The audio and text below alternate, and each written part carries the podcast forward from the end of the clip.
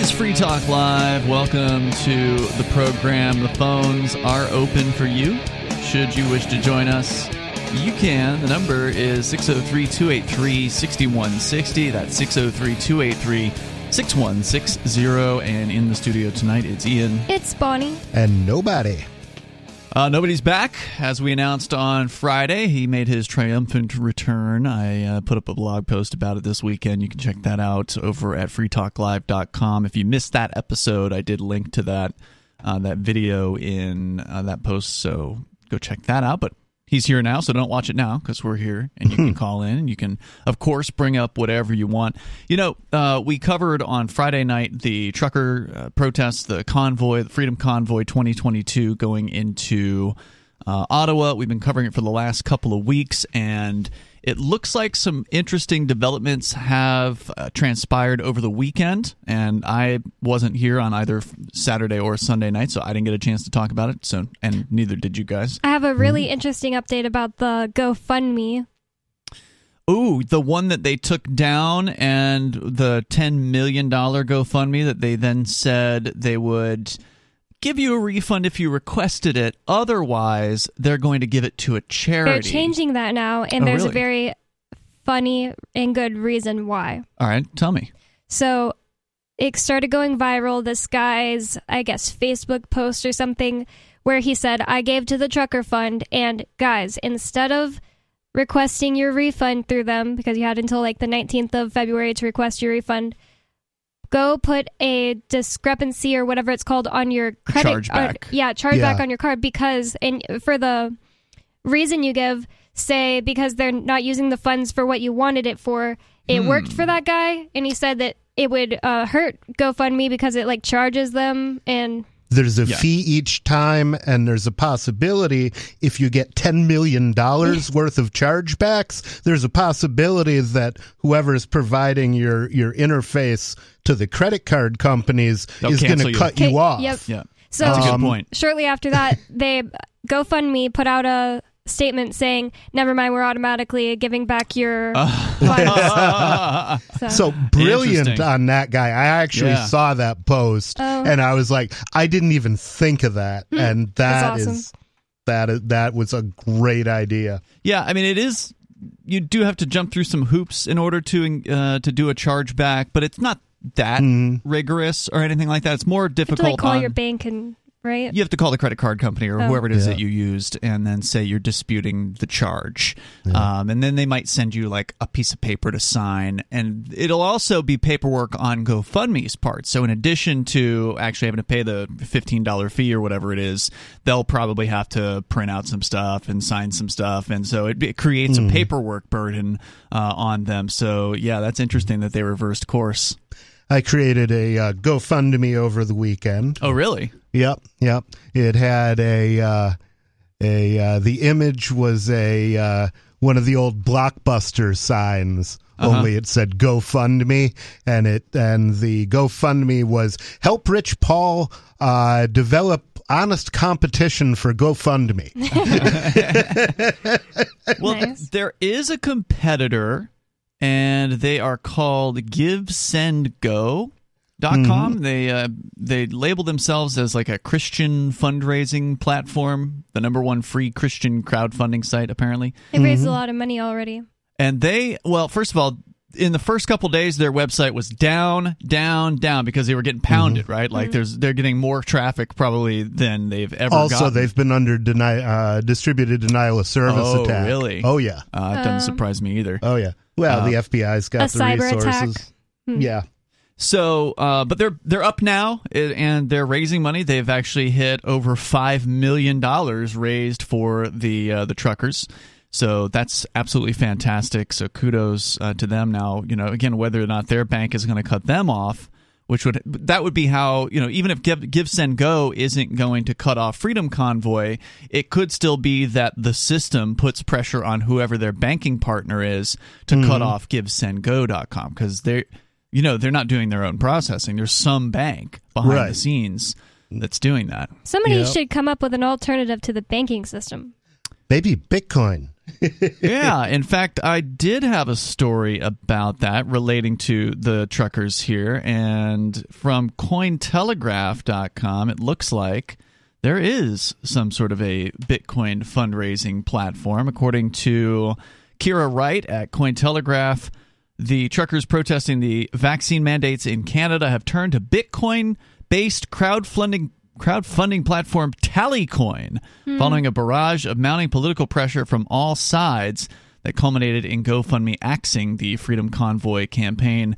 And so, according to, let's see, shortly after they axed the campaign, a group of organizers moved their efforts to Tallycoin, which is built on the Bitcoin BTC blockchain. Quote, legacy financial infrastructure can sometimes be politicized and clamped down upon, whereas Bitcoin is a truly censorship resistant method of communicating value, says their new fundraising page.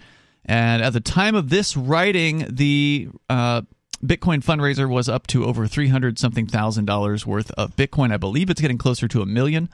Uh, I think mm-hmm. as of now, I have not checked it personally, but I saw an image earlier today. I saw that one of our friends uh, shared a crypto um, fundraising thing for the, the truckers, and I just went and looked, and it is Tallycoin. Okay, and did, did, you get the uh, the total? I'm, I'm trying to pull it up right now. Looks I like lost it. Hold on, it's on Freedom Decrypted's yeah, I've got it pulled up it. here. They've had over 400 or sorry, sorry, 4 This 000. says almost a million. It's 913,000, 100,000. Yeah. 913 so they're trying to raise, 000? I think, 10 Bitcoin is, I believe, what their their goal is, and they are almost to that goal. They're at 91 percent of the way to to the goal. If I'm looking at this correct, if I'm counting the the number of zeros correctly. I could, mm-hmm. I may not. Be. They're they're raising it in what they call satoshis. So for listeners that don't know, oh, I'm looking at that in satoshis. Yeah, the satoshi is uh, the smallest unit of the Bitcoin. So oh. one, I don't know what percentage it is, but it's a very very so it's it's like eight zeros. It's one one hundred thousand. Thank yeah, you. I yeah. was wrong. It they didn't they didn't raise nine hundred thousand dollars.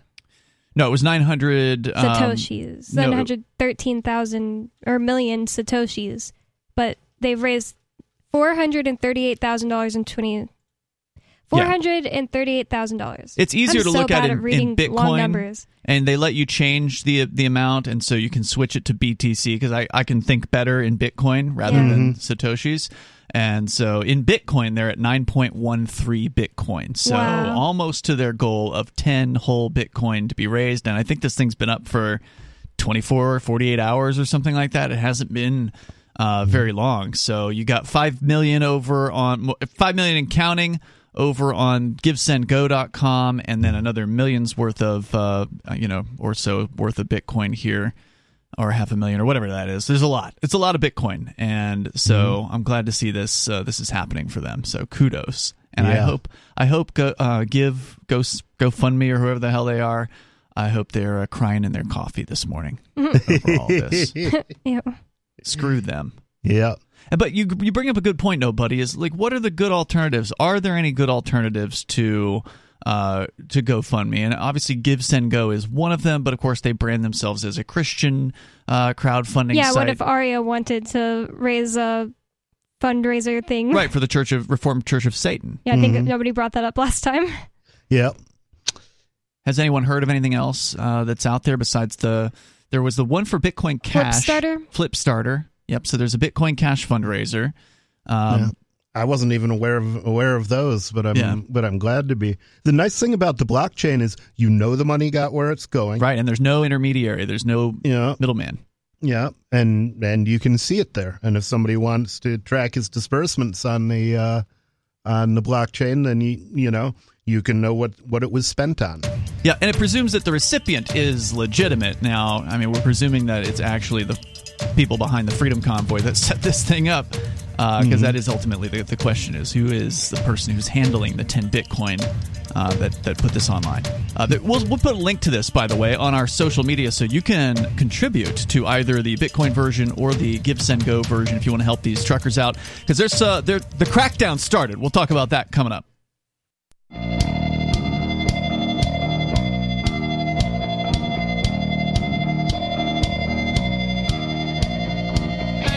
is Free Talk Live, and you can join us here You may dial in at 603 283 6160 if you want to weigh in. It doesn't have to be about the convoy or the truckers, uh, professional drivers that have gathered now for roughly two and a half weeks, or uh, sorry, one and a half weeks over in uh, Ottawa downtown, right across from the Parliament building. There, they've been occupying the streets now for uh, a, quite a while, and many of them say they're going to be sticking it out for multiple weeks if necessary until the government gangs in Canada res- rescind their various different COVID restrictions.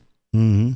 And it's very, very exciting uh, watching this happen. Plus, it's also encouraging other truck drivers around the rest of the planet in a lot of places to emulate this. There's already talk about a February 12th convoy from the West Coast in the United States, starting in California, heading over to New York City. Apparently, I had heard initially New York City. Yeah, initially I'd heard uh, that they were going to be going to D.C., but now I'm seeing New York City as the the potential destination. Well, does D.C. have?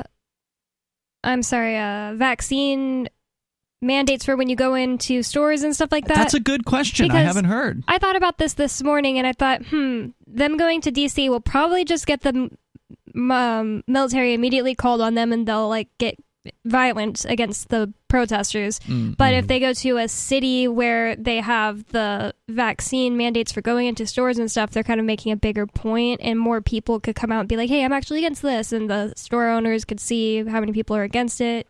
So yeah, it'll be interesting because traffic really sucks already in both uh, D.C. and New York City, so it'll be a real challenge to you know even get in there in the first place with large numbers mm. of hmm. trucks but mm. we'll see what they uh, we'll see how they uh, react to this again that's only something they're talking about right now it may start sometime next week uh, they say as as of the 12th perhaps and it will be like a 6 day ride across the United States so we'll certainly keep you in the loop as that develops but I want to focus on what's going on in Ottawa right now because there was we mentioned I think it was Friday when we were doing the show uh, we mentioned that there was a lawsuit a 10 nearly 10 million dollar lawsuit that had been filed.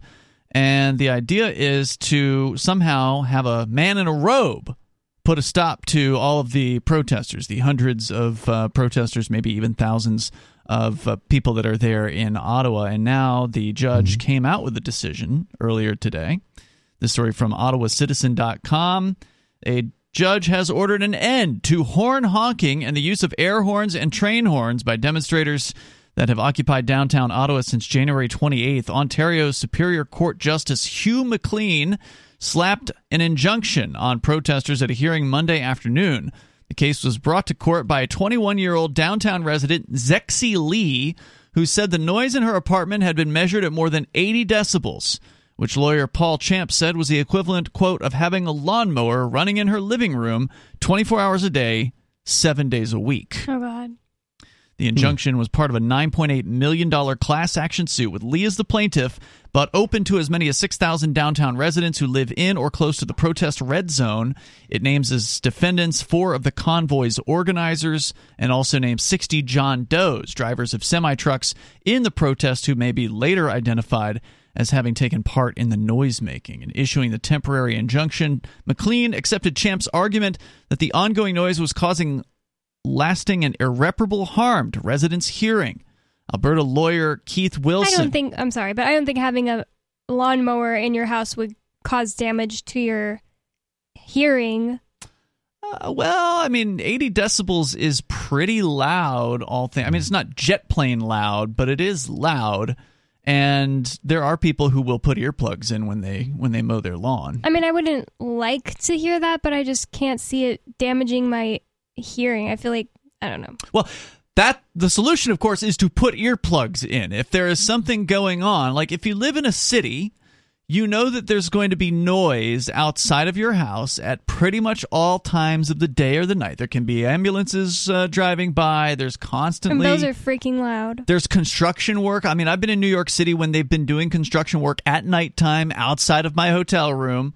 So, mm-hmm. I mean, you live in a city, you just kind of accept the idea that it's going to be a noisy environment. And if you don't like it, don't live in the city. and or come up with some sort of way to remediate that and you know little foam earplugs cost i think 50 cents Well, one thing that's weird about it is I thought it was already illegal to honk your horn if it wasn't for the purposes of avoiding an accident. hmm that's probably true in a lot of places I don't know if it's everywhere, but Yeah. I, I think it is true in Texas.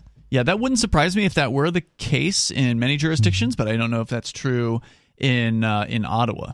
So it's a good question. And the other thing is, if um, I don't know if they have any uh, free speech protection up there, Mm, They but don't. in the United States, if you were doing it for the purpose of of protest, that might well over uh, it might well be considered speech to a point. Although I think I think anywhere in America, if you had people blowing their horns twenty four hours a day, sooner or later you would get an injunction. Well, The- so, before you go on, somebody on our chat over at chat.freetalklive.com who lives in Canada, he says the truckers have not been honking overnight.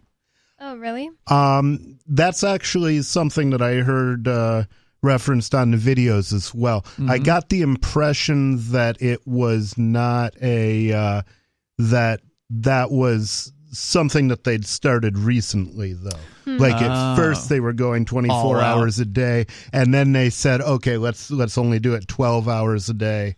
Well, that makes sense. Um, I the, mean, the one thing that they can't, the people who live in Ottawa can't just put earplugs in to fix it is their pets. I saw somebody True. Saying that about their pets, and I was like, oh, that does change things because I don't know. I'd have to get coconut out of, out of my house if there were horns honking at 80 decibels 24 7 because seriously, he couldn't sleep. You can't put headphones in your dog's ears. That's a good point. Yeah. Yeah. Well, I mean, it's not a, a perfect protest. There's no doubt about that. Yeah. Um, Nothing's perfect. it's hard to feel sorry for the city dwellers in this particular case, though, because most of these people are complicit in what the government does. They Yeah. love their big government. Probably voted for it and liked it. Yeah. I mean, I feel sorry for the freedom lovers that live in cities, but I have to wonder why they still do that. Why do you subject yourself? We we ask libertarians this all the time, the ones that live in New York City and in Los Angeles. Is, Why would you stay in a place like that? You're Ye- being Yeah, I saw Gillespie uh, today uh, from on- reason. Yeah, on Reason doing a doing a video, and he said something about being in New York, and I'm like, "What are you doing in New York?" Ah. It just doesn't make any sense to me. I mean, look, I get the I get that there's a lot of restaurants and you know there's things to do or whatever, but now they require vaccine passports for for all I'm of pretty these sure things there's better do. food in Texas. Like people always bring up restaurants in New York City. Well, I mean, I've, having been to New York City, I will say there's a lot of good food in, in New York City. I mean, the competition is mm-hmm. is brutal. There's a ton of restaurants, and There's all an trying to. insane amount of restaurants in San Antonio compared to here in New Hampshire. I'm always just Yeah. like, there's not that many mm-hmm. Different restaurants here. But you know it's what? just not a good excuse We're in a to live town in. of thirty five thousand people. Yeah, Too. Well, I'd even rather in have Manchester. freedom. I'd rather have more freedom than you know a bunch of restaurants from which to choose. Like And- I said about the cold, without freedom, warmth is cold, Cold comfort. comfort. That's true. Number uh, here 603 283 6160. Uh, So, in addition to now outlawing honking by a judge's order, an injunction, they're now also trying to crack down on people bringing gas and other supplies to the drivers. We'll tell you. Come Do you feel like your country no longer holds your values? Have you dreamt of a place where liberty minded people can come together and leave government overreach behind? There are many people just like you that are discovering freeprivatecities.com. They start at freeprivatecities.com and connect via the social media links shown there. All skills will be needed when the first of the free private cities open. It's sooner than you think. Stop arguing and build freeprivatecities.com. freeprivatecities.com.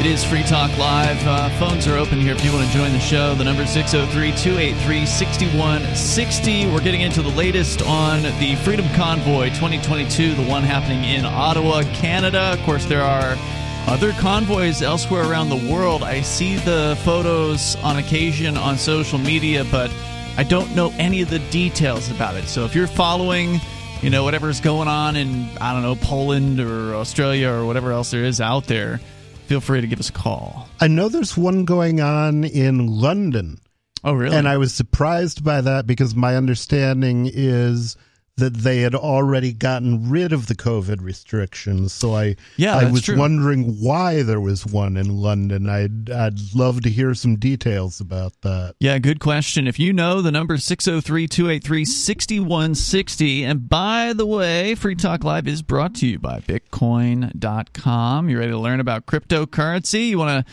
donate something to the you know courageous truckers out there in Ottawa. We put the links up to the crypto fundraiser, the Bitcoin uh, fundraiser on our social media. You can go to social.freetalklive.com and link over to the Tallycoin fundraiser.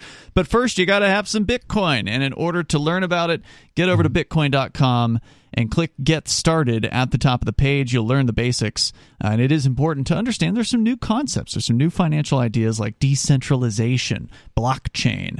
Uh, the uh, the videos over there at bitcoin.com will go through some of that for you over uh, just click get started at the top of the page over at bitcoin.com and if you want to get the latest news headlines they've got those every single day over at news.bitcoin.com it's a great site you can learn about bitcoin bitcoin cash and cryptocurrency in general there so uh, we were talking about the crackdown that is coming and apparently it's already happening on uh, to some extent in Ottawa with reports coming out from the protesters that police are now arresting people for carrying around gas canisters.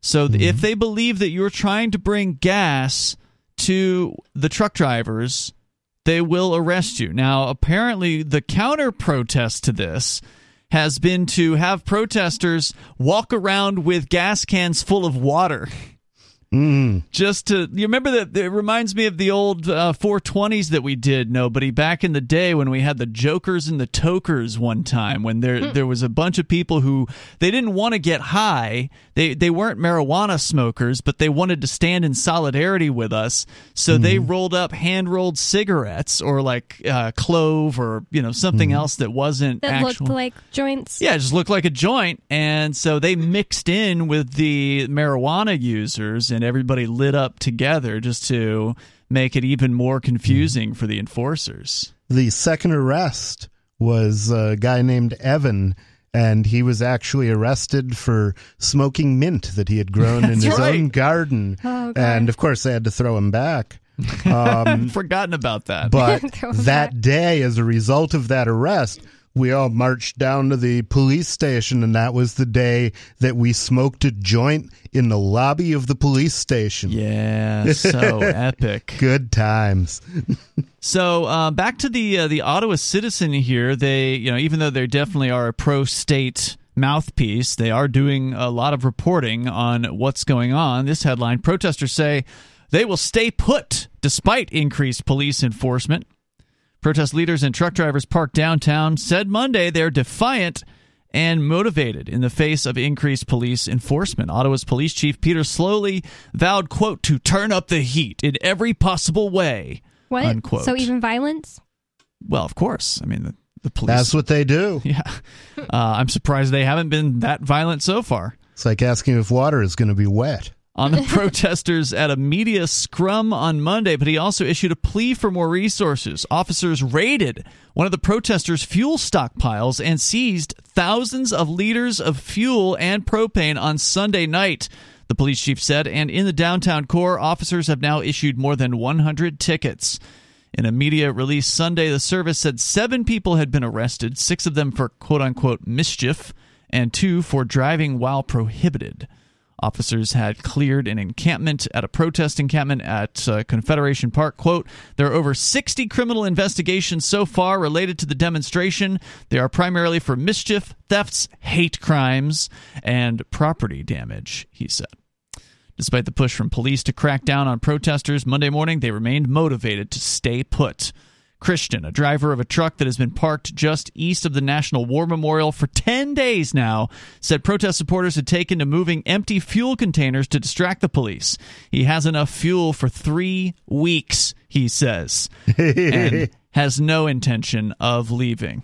Well, it makes sense because it takes a lot more fuel to move one of those things at 80 miles an hour Than than it does just to keep it warm. Yeah, and that's a good point. And the fuel tanks on these things are huge. Oh, yeah. So that's that's very interesting it will last for three weeks. He says, quote, We're going to win. people see what they're doing to Canadian citizens. Unquote. I think that if the average citizen of Ottawa didn't want the truckers there anymore, don't you think the gas stations would stop selling them gas? Quite possibly, and I know that uh, at, at least one tru- uh, towing company uh, has told the government that they will not tow those trucks. That's awesome. Nice. um, That's what it takes. That's a good sign of support. Yeah, you need you need enough solidarity that uh, you know your stu- your fellow citizens won't act act against you. right truckers are truckers and you know you need uh you need a trucker to tow a trucker right like you got to get one of those big ass wreckers out there there's a certain kind of yeah your He said average tow wrecker. yeah your tow Um, truck your average tow truck it cannot handle moving a uh, a big rig right like you you've got to No, get a no. big unit out there to hook up to that thing And you know, Mm-hmm. Justin Trudeau doesn't know how to do that. certainly not Mm. and I suspect most of the cops can't do it either. That's why they call in the professionals. And, and like here in Keene, New Hampshire, which is a little town of uh, you know twenty thousand or so people, there are a handful of tow truck companies around. And the way it works here is they get a what the you know it's like a round robin thing where uh, whenever the police need a tow, they have a list of all the tow companies and they call the next one on the list and then after that they move to the next one and then they move to the next one so it's quote unquote fair they're not you know playing favorites uh, that way and so if that were to be the case in uh, in on, in Ottawa if they call all the tow companies and not a single one of them is willing to come out there and move their brothers uh, then they're stuck. The cops cannot do anything except except write tickets. To people holding gas Yeah, yeah. cans. Yeah, I mean, the military probably has uh, the equipment to move those because they have their own, um, you know, they their own big rigs. But as of yet, the military has refused to get involved up there. So, Right. uh, kudos to the Can- Canadian military. I like to think that the American military would refuse if it if it happened here, but I don't have faith in that. Yeah, me neither. W- Well, we might get the chance to find out uh, what happens in the United States if they move forward with what is being called uh, Freedom Convoy. I think it's USA 2022. If you're looking for that tag on Twitter, you'll find some posts related to planning the upcoming, the supposedly upcoming one for the United States. I've never heard of a Nice. case of the American military, any any branch refusing to do something like all No. in organized fashion like that. I always think back to Hurricane Katrina, the most clear example of how they'd be willing to do, you know, anything illegal and unconstitutional was they went Yep. around and confiscated guns uh, from people Mm-hmm. after Hurricane Katrina. The U.S. Uh, I think it was not specifically the military. I think it was the then National it was Guard. the National Guard. Mm. Yeah. Yeah. but dudes in camo working for the federal government uh, in Yeah. that particular case. So uh, they were at a satellite camp. The news media went down to a satellite camp parking lot on Coventry Road where several dozen trucks and RVs are parked. A protester with a radio refused to answer questions. Police raided that camp Sunday evening, confiscating fuel that was stashed there. They arrested several protesters who refused to show identification, protest organizers said on social media. I mean, this is this sounds like a war. Targeting, Yeah. targeting the enemy, you know, troops and taking their supplies, basically. Except in this war, you can't fight back. You know, it's a one-sided thing. We got more coming up here. You can share your thoughts, uh, the latest on what's happening in Ottawa with the Freedom Convoy that continues on into, well, into uh, its second week at this point. You can join us. The number is 603 283 6160, and you can take control of the airwaves. You can bring up anything. We've got, we do have other things in the news to talk about. I know, Bonnie, you wanted to talk crypto tonight. Yeah. So we'll get into that. This is Free Talk Live.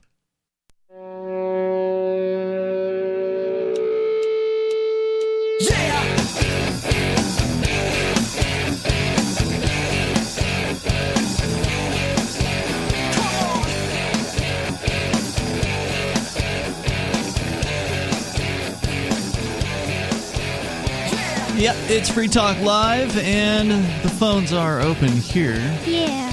Yes, you can bring up anything you want. The crackdown appears to have begun on the Freedom Convoy. Now, it doesn't sound like they're arresting the drivers just yet, but they are arresting their supporters. They are going around and confiscating gas from uh, various different camps, I guess. So you've got, it sounds like you've got the main uh, area of the protests going on right across from Parliament in Ottawa. But then there's outer sort of parking lots or whatever where people are also parked and they're just, I don't know, staying there for what maybe there's just not enough room in downtown or they're there as backup. I think they're using them as staging areas Staging areas. also for uh, logistics. Yeah. It's weird that they're not going after the truckers, but are going after the supporters. When you say it like that, it's kind of weird. Well, I mean, the police are going to pick off the easy marks, hmm. right? So the cops are cowards. That's one hmm. thing you always have to remember. Hmm. And so the cops are not going to go into the thick of it. In fact, uh, somewhere I don't know if it was the police chief or some some mainstream report acknowledged that the truckers outnumber the police. And as you pointed out, nobody the uh, the military has yet to activate in any way. And we saw some reports saying they were refusing uh, to to go in there. So the the cops are outnumbered. And no cop is going to go into a situation where they don't have the numbers to take down the people that they're targeting. So they're going to wait.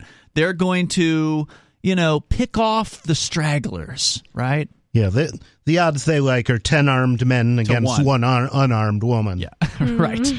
And so that's why they've gone to the outskirts, basically, and they've targeted these parking lots where the people are just hanging out or camping out or whatever.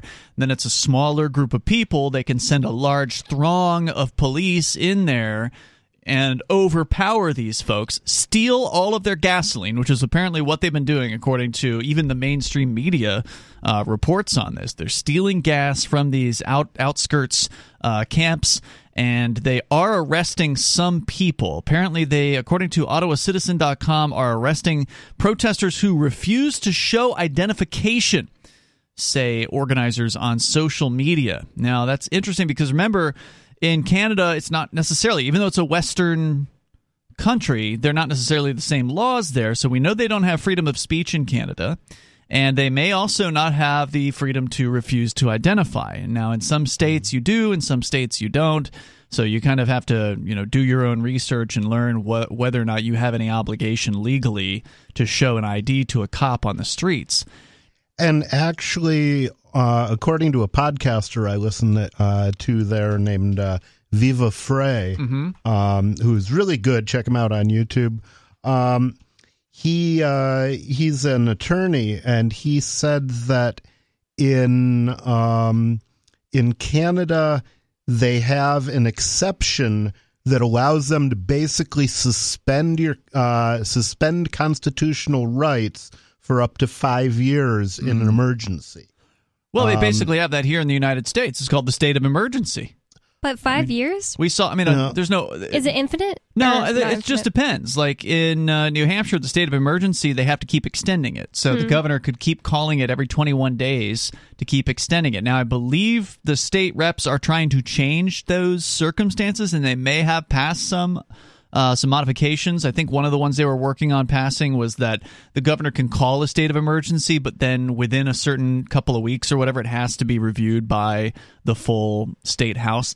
Don't quote me on that. I don't know the exact That would be a Bill? good one if that is it, even just for the fact that the state, I mean, that they would eventually get annoyed with him for having to continue meeting because they don't like actually having to go and meet. So if they had to meet every 21 with days to discuss the state of emergency, I bet eventually they'd be like, yeah, stop doing this, Sununu. Yeah, I mean, I Veto. obviously it would be best if they could just eliminate the state of emergency entirely because it is a ridiculous excuse to say, "Oh, well, now all of a sudden, you know, your constitutional rights don't apply. The things we're supposed to do. There's a to cold.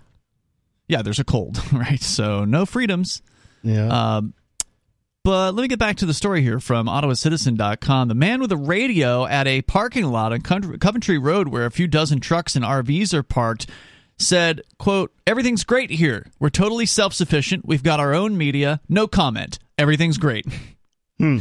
The driver of a heavy truck parked on a nearby street said protesters would remain defiant despite increased police efforts to confiscate fuel and make them uncomfortable. He said, quote, "We've been uncomfortable for 2 years. We're not going anywhere." yep. Wow. As he spoke, trucks parked at the corner of the street began honking. Locals had thanked the truckers for being there, said the driver, but asked about the impact of the noise on local residents for more than a week. He acknowledged that it caused a disturbance. He admitted, quote, I would be angry, unquote. Groups of protesters strode past police cars carrying fuel containers onto Wellington Street, where approximately 200 vehicles remained parked. It was unclear if the containers were filled with diesel. Some protesters have taken to carrying empty jerry cans with the intention of confusing police and wasting enforcement resources. I can't believe how Hmm. BA the Canadians are suddenly being. BA, badass? Oh, I forgot I can say that on the air. yeah, you can say that. uh, well, you know, when. pe- well, thankfully, when people are pushed to. No, ba is what the Americans say. yeah. uh, when people are pushed to the brink, they will find the courage that is necessary. Uh, unless they're in Australia, where apparently they're- they'll just go ahead and get locked up in uh, in prison camps Yeah. with uh, with no issue whatsoever. But Well, there are there have been protests in Big Uh, in uh, Australia and brutally violent police responses Oh, to those Yeah. protests.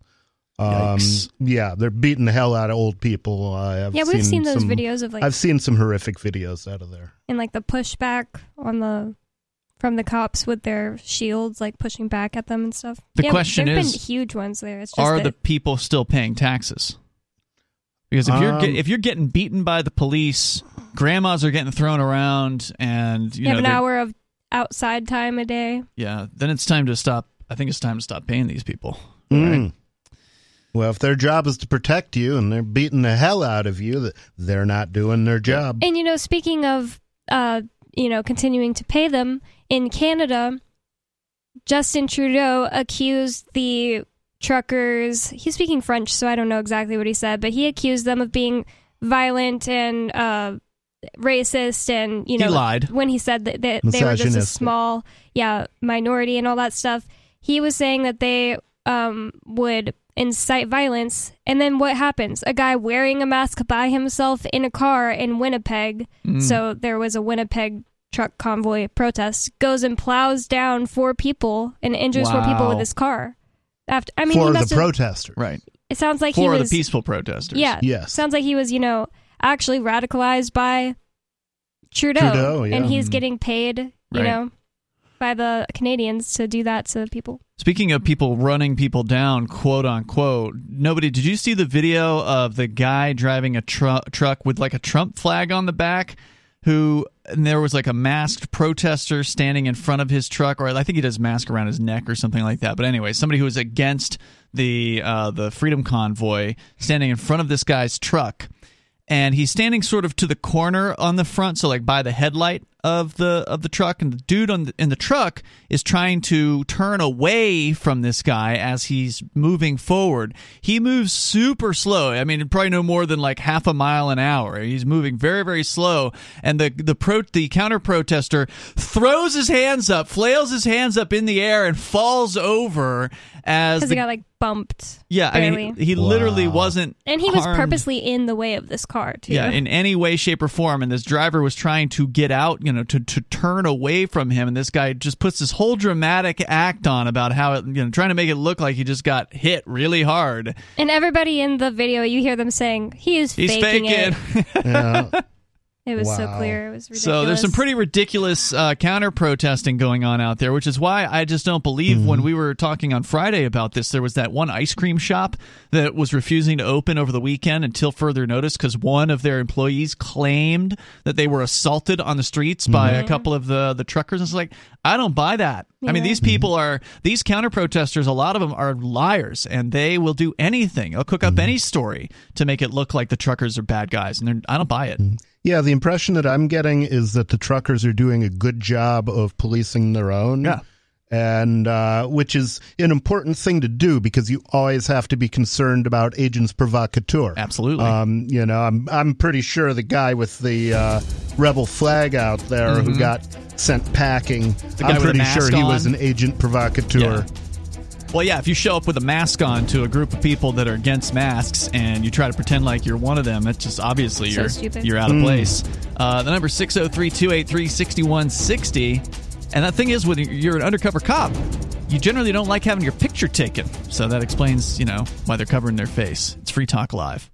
Free Talk Live's video archives have been on LBRY for years. LBRY is an uncensorable, decentralized, blockchain based media sharing protocol, and we're big fans of it here on Free Talk Live. In 2020, LBRY launched Odysee, a video sharing website to compete with YouTube, and it's really taking off. Now, with over 1 million channels, many of whom are disaffected YouTube creators. During YouTube's crackdown for not toeing the government line on COVID, the Free Talk Live YouTube channel started receiving strikes and could be completely taken down at any moment. Thankfully, Odysee started offering live streaming, so we're now streaming live every night and posting our video archives permanently to Odysee. You can watch live or anytime on our Odysee channel by visiting video.freetalklive.com. If you want to go all in, download the desktop app at lbry.com, and then every video archive you watch, you'll help seed and keep it online forever. At minimum, we ask you visit video.freetalklive.com and follow us on Odysee today. video.freetalklive.com.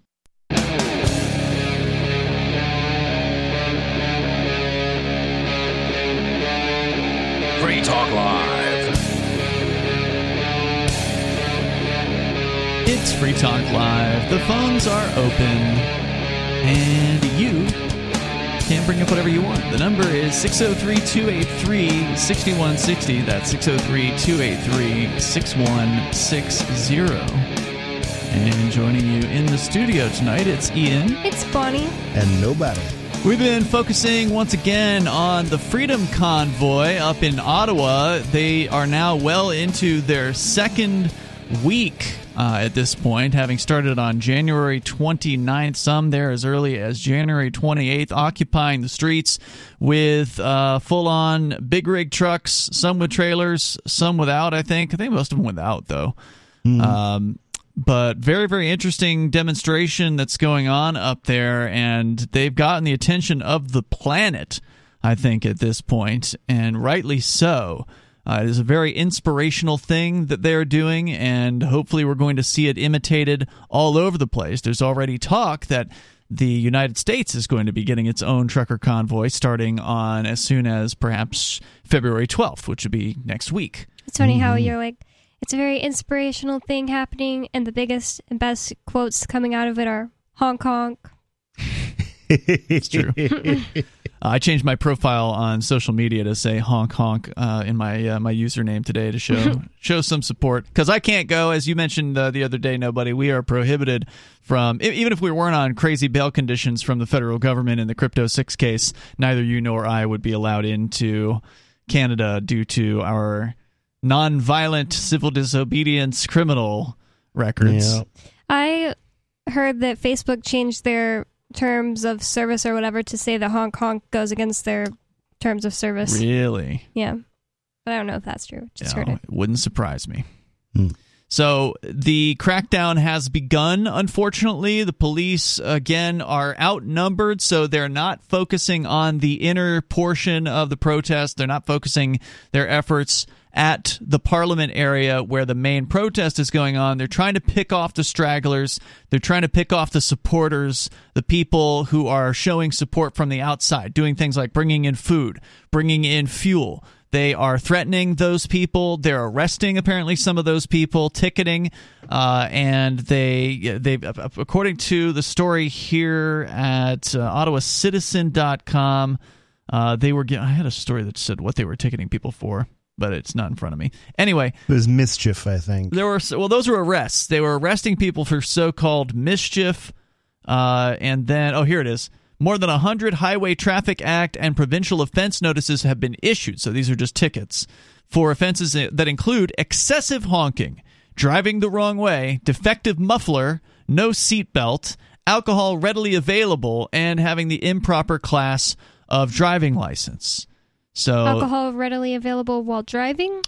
I doubt. Yeah, it's probably like open intox here, where Yeah. it's where you're dri- uh, you're driving or you're in a vehicle, Right. An open and you have either an open container or maybe just a container in the cab. Right, whether they're actually moving in the vehicle is not is not an issue. It's if that if the keys are in the ignition in some jurisdictions, Yeah. that's enough. I think in some other places they don't even need to be in yeah, the ignition. Most places they don't need to be in the in the ignition. I think. which is insane, but that's the world we live in. Yeah.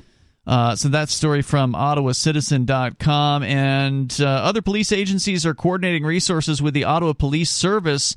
But despite that, the police chief said more resources are needed. A group of seven Sudbury police officers pulled, patrolled past a group of eight York Regional police officers Monday as a group of protesters hurled abuse at television journalists filming in front of the West Block. Quote, You sold your soul to the devil, one man yelled. Tell the truth.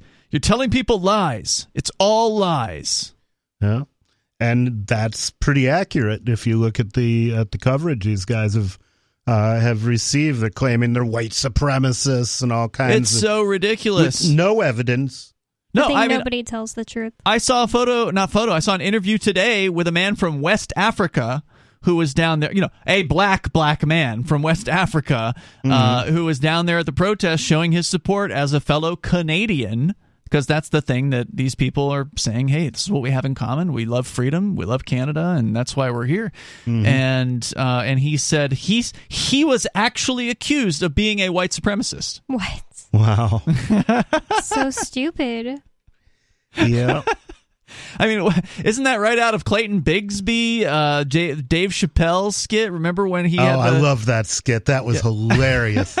I don't know it. For listeners that don't know, oh, can you describe? it's it's about a uh, a black man who's blind and he's a white supremacist because he doesn't know he's black. Oh. Yeah, and he's actually like wearing a KKK robe and kind of going through the motions of being a, an actual like Yeah. KKK member. and then he takes man. his hood off while speaking, and one of his supporters' head ex- heads explodes.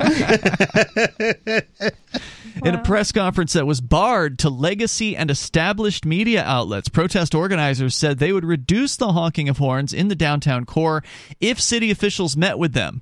The protest organizer said at the conference, which was streamed online, quote, this can only be resolved by lawmakers, not tyrannical enforcement. Every time the police conduct or conduct an aggressive operation against us, the support for this movement only grows. Mm-hmm. And so again, they have not yet gone in and made any arrests in the inside area from what I can understand as far as the actual drivers are concerned. They're still there. Just saw some footage during uh, during the news break. We pulled up one of the live streamers, Auto Walks, to give credit, and apparently Viva Frey is back on the scene there today as well, doing some streaming. But uh, the truckers are still there. The protesters are still there. They're still speaking. They're still having like dance parties. They're they're playing music and people are dancing in the streets. People of all shapes, sizes, and colors uh, are there they got some supporting. weird techno music too. Yeah, it Yeah, was. sounds awesome. Uh, so we're going to keep you in the loop as this thing continues to develop because it is continuing. Oh, and here's an interesting little side note. Guess who's exempt from the vaccine mandate? the cops? The Ottawa Police Department. Wow. Hmm. Didn't know that. I just I guessed. wonder Yeah. what the justification for that is. Uh, I the, mean- the They don't want justification is they'll walk off the job. Yeah. Hmm. that there have been uh, I don't know if you heard about this, but New York City, Chicago, Chicago, yeah. a lot of the main uh, big city police departments, their police unions are saying, "No way, we are not going to get that vaccine, and we're, you know you'll lose a third of your force or whatever if you try to man- mandate it." So that's I wonder how unvaccinated cops are going to feel enforcing the vax man- mandates. that's a good question. I don't think they care about uh, the the plebes. Probably not. Uh, again, the number here, if you want to join us, is 603 283 6160. That's 603 283 6160. So we're going to keep an eye on this thing. They have that uh, that court case, which for those of you just tuning in, you might not, you might have missed the big news of the day from a robed man in Ottawa dis- uh, has decided that it will be contempt of court if you honk your horn. I don't know if it's just in the Parliament area or anywhere within the Ottawa city uh, city limits. I believe for the next ten days. So there's It's a. pretty clearly contempt of their court and system. I have nothing but contempt for their uh, their system. If you don't have contempt for their system, you're probably not paying attention.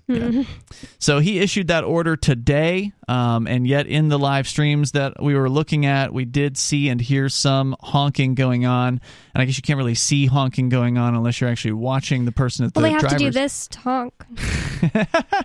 Hmm. Just kidding. I don't know if they all have to do that. I I, I don't know if I don't think true. they have to. I think they just They may have, have it on there. dash controls for for honking. I, I'm not intimately familiar with the workings of these trucks, but I, I asked nobody during one of the breaks. It's like if you've got three trucks lined up and there are at least three lanes that are full of trucks that are just sitting there, and you hear a honking noise emanate from the area of the trucks, how do you discern which of the drivers actually honked their horn? Yeah, if you're not right up by the trucks, I don't know how you could tell. Right. I mean, You'd have to have like a cop for every truck just patrolling, Which waiting they for them don't to have. honk. Yeah, they don't have that they, many. they don't have enough cops and also you'd have to uh, preferably you'd have to have some sort of evidence because if you've got two trucks sit right next to one another and there's a noise coming from there you don't know unless you like you said bonnie can can see the guy making the honking motion or whatever inside his cab so Yeah, although most people in general believe police testimony. That's true, mostly judges. because no people have most people have never interacted with the police very much. but it will be interesting to see if they're able to actually issue uh, you know contempt charges on this judge's order there's more coming up here this is free talk live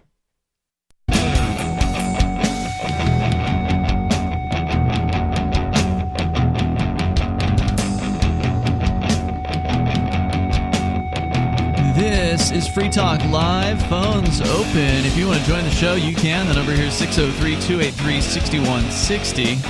That's 603 283 6160. Here tonight, it's Ian. It's Bonnie. And nobody. And Free Talk Live is raising money for Give Directly. They are the first nonprofit that allows you to give money directly to people living in extreme poverty. Places like Bomet and Kilifi counties in Kenya who are in dire need of assistance. They find people that need help, people that are living in situations where like they can't get water easily without having to walk for miles. Uh, that's what kind of poverty we're talking about here. They find those people, they give them money, cash, basically, what they call mobile money in Africa, which is essentially cash. They're, they're like cell phone minutes. Mm-hmm. And they delivered over $400 million worth of these things to over a million people in the last decade. So they're really helping a lot of folks and uh, helping them get positive changes in their lives like employment, nutrition, health, and education. Plus, it allows the individual to decide for themselves in what they need to put their money in rather than having other people decide for them. So, if that's something that you think is a valuable idea, we're going to back you up. Free Talk Live is going to match your donations to give directly up to $30,000 in total. Go to give.freetalklive.com. You can help them out there. That's give.freetalklive.com. Uh, just some more interesting highlights here. The Ottawa Citizen is doing kind of like an hour by hour updates on their website of what's going on with the uh, the protests, the Freedom Convoy. And so we mentioned to you that there was like a hundred tickets that were written. Highway Highway Traffic Act tickets were written, I guess, on Sunday. But there's actually a total number here. According to Bylaw and Regulatory Services, since January 28th, Bylaw and Regulatory Services has issued 787 parking tickets for various violations in and around the demonstration area, including 568 over the weekend, said the director in an email to the newspaper. Quote, the goal of parking enforcement within the perimeter of the demonstration is to ensure that emergency lanes are clear and the flow of traffic is maintained. All service requests directly related to the demonstration are being redirected to OPS. I don't know what that is. We understand this is a frustrating and difficult time for residents who live and work in the downtown core. So, well, I guess the emergency lanes are clear because all the video shows that there is a lane that's available. So it's like a four lane street, and three of the four lanes are occupied. Um, so I guess that means that he's saying the flow of traffic is maintained. Obviously, the traffic isn't flowing in the other three lanes. So I wonder if they're issuing tick. Who to whom are they issuing tickets? Are they issuing tickets to the truckers, uh, the people that are in the other three lanes, or are they issuing tickets to people that might be blocking the one lane uh, that's supposed to be clear? And that's not made clear by what he says. I'm just you know sort of wondering aloud. It's hard to say that. Uh, it's hard to say how they would determine which one that was. Also, Good point. Uh, well, maybe there is a particular emergency lane as opposed to the other three lanes are not emergency lanes. That, I don't know. That may be true. I don't know. But it does bring me to an important point, and that is I sure hope that these protesters aren't planning on paying these tickets because imagine the court clogging that would go on. You could seriously clog these courts if you've got hundreds of people who've received tickets and all of those people say, I want my court date. Now, I'm presuming you can do that in Canada, that you, you know, if you're issued a ticket, that you can demand your day in court, that you can demand that they prove their case. Uh, do it because you got nothing to lose. You are going to lose if you cut a check. That's you saying, all right, I lost. Here's the money. Mm-hmm. So if you go to court, in fact, a friend of ours is going to be going to court, a longtime uh, cop blocker tomorrow morning. Uh, he's going to be going to court here in Keene for running from the police. Now, he's actually still under the age of 18 right now. I think he was allegedly uh, 15 at the time when the police ranning, the alleged police ranning hap- uh, running happened. And so he's he's taking it to trial tomorrow morning, which is always interesting when a, a young person does this because generally if someone is a quote unquote juvenile, then the system wants to keep people out. Oh, we have to protect this. We got to protect this juvenile from people being able to see what's happening. See to what him. they're doing to him. Yeah. And I told him, hey, we know that if you say to these people, you demand a public trial, they will open your hearing up because um, ex girlfriend of mine, Renee, did that one time when she was accused of uh, speeding. She was 17 when she went into uh, to do that trial, and she said she wanted it open to anybody, and so I was able to get video uh, footage of that, and it's uh, so we're going to hopefully be able to do the same thing tomorrow morning and uh, and record his. Well, do you remember what the charges were, Bonnie? It was like obstructing justice or something like I that, or off the top of evading. Obstruction of government administration. Operating without a license. Yeah, there was an operating without a license, and the other. I don't know if it was obstructing government administration uh, because I've been charged with that one before, and that doesn't ring a bell. I think it was like evading mm-hmm. the police or something like that. So Okay. he's looking at he's looking at you know a year in jail for this, Hmm. plus you know a couple thousand dollars in fines potentially. But he has, of course, no criminal record, so I suspect even if he's found guilty, he'll probably get a slap on the hand. But the whole point is to make these people, these government goons, work for their convictions. We know mm-hmm. they're probably going to get the conviction because you know you parked in the wrong spot or whatever right like we're talking about hundreds of people almost 800 parking tickets issued you know you weren't in an authorized parking area they issued you the ticket odds are you're going to lose but you can make them have to lose an hour of their time make them have to have the prosecutor show up in court and make an argument in front of you know whether it's a judge or a jury or whatever i don't know if you can get juries for this in uh in Ottawa, but if you can get a jury, that's even better because then you might have an ally on the jury who could refuse to convict you Oh yeah, that. yeah. One out of twelve. It wouldn't. I would think it wouldn't be hard. I do think we're making a lot of assumptions about Canadian uh, Canadian law, law? though, because I mean they don't even have the First Amendment. Do they have all this other They stuff? don't have any of the amendments. They don't. Yeah. That's true. well, they do have a right to protest. There, uh, there is Yeah. something in the Canadian. Yeah, they've got a thing about that. they call, I think, the basic law, um, that is supposed to uh, enshrine or reflect their uh, their rights. Hmm. But of course, government violates them care. anyway. At the heart of oh, by the way, they did issue a state of emergency, so called. The mayor of the city of Ottawa has called this now a state of emergency, saying things are quote unquote out of control. And so, uh, you know, I do like to hear that things are out of control, meaning that they don't have enough pe- police to do anything about this. Yeah. So that helps. Uh, another report here from the Citizen, 5 p.m. At the heart of the protest on Wellington Street, a kilometer long line of trucks, RVs, and pickups continued to stretch from Elgin Street to Bay Street Sunday with no indication that protesters intended to leave. They huddled around fires, managed barbecues, and played street hockey in front of the Department of Justice offices. a man in a costume who described himself only as the Booster Man says this is complete tyranny. The globalists want to take over the world, and it's not a conspiracy theory anymore. It's real. The truckers started this whole thing, and we've taken the momentum. The world is following Canada because we're doing a really good thing here. Well, he if you're following the Great Reset from the World Economic Forum, you know that it's the globalists do want to take over the world, and it's not a conspiracy theory at all. Mhm. You will own nothing, and you You'll will be be happy. happy. Because we will lobotomize you.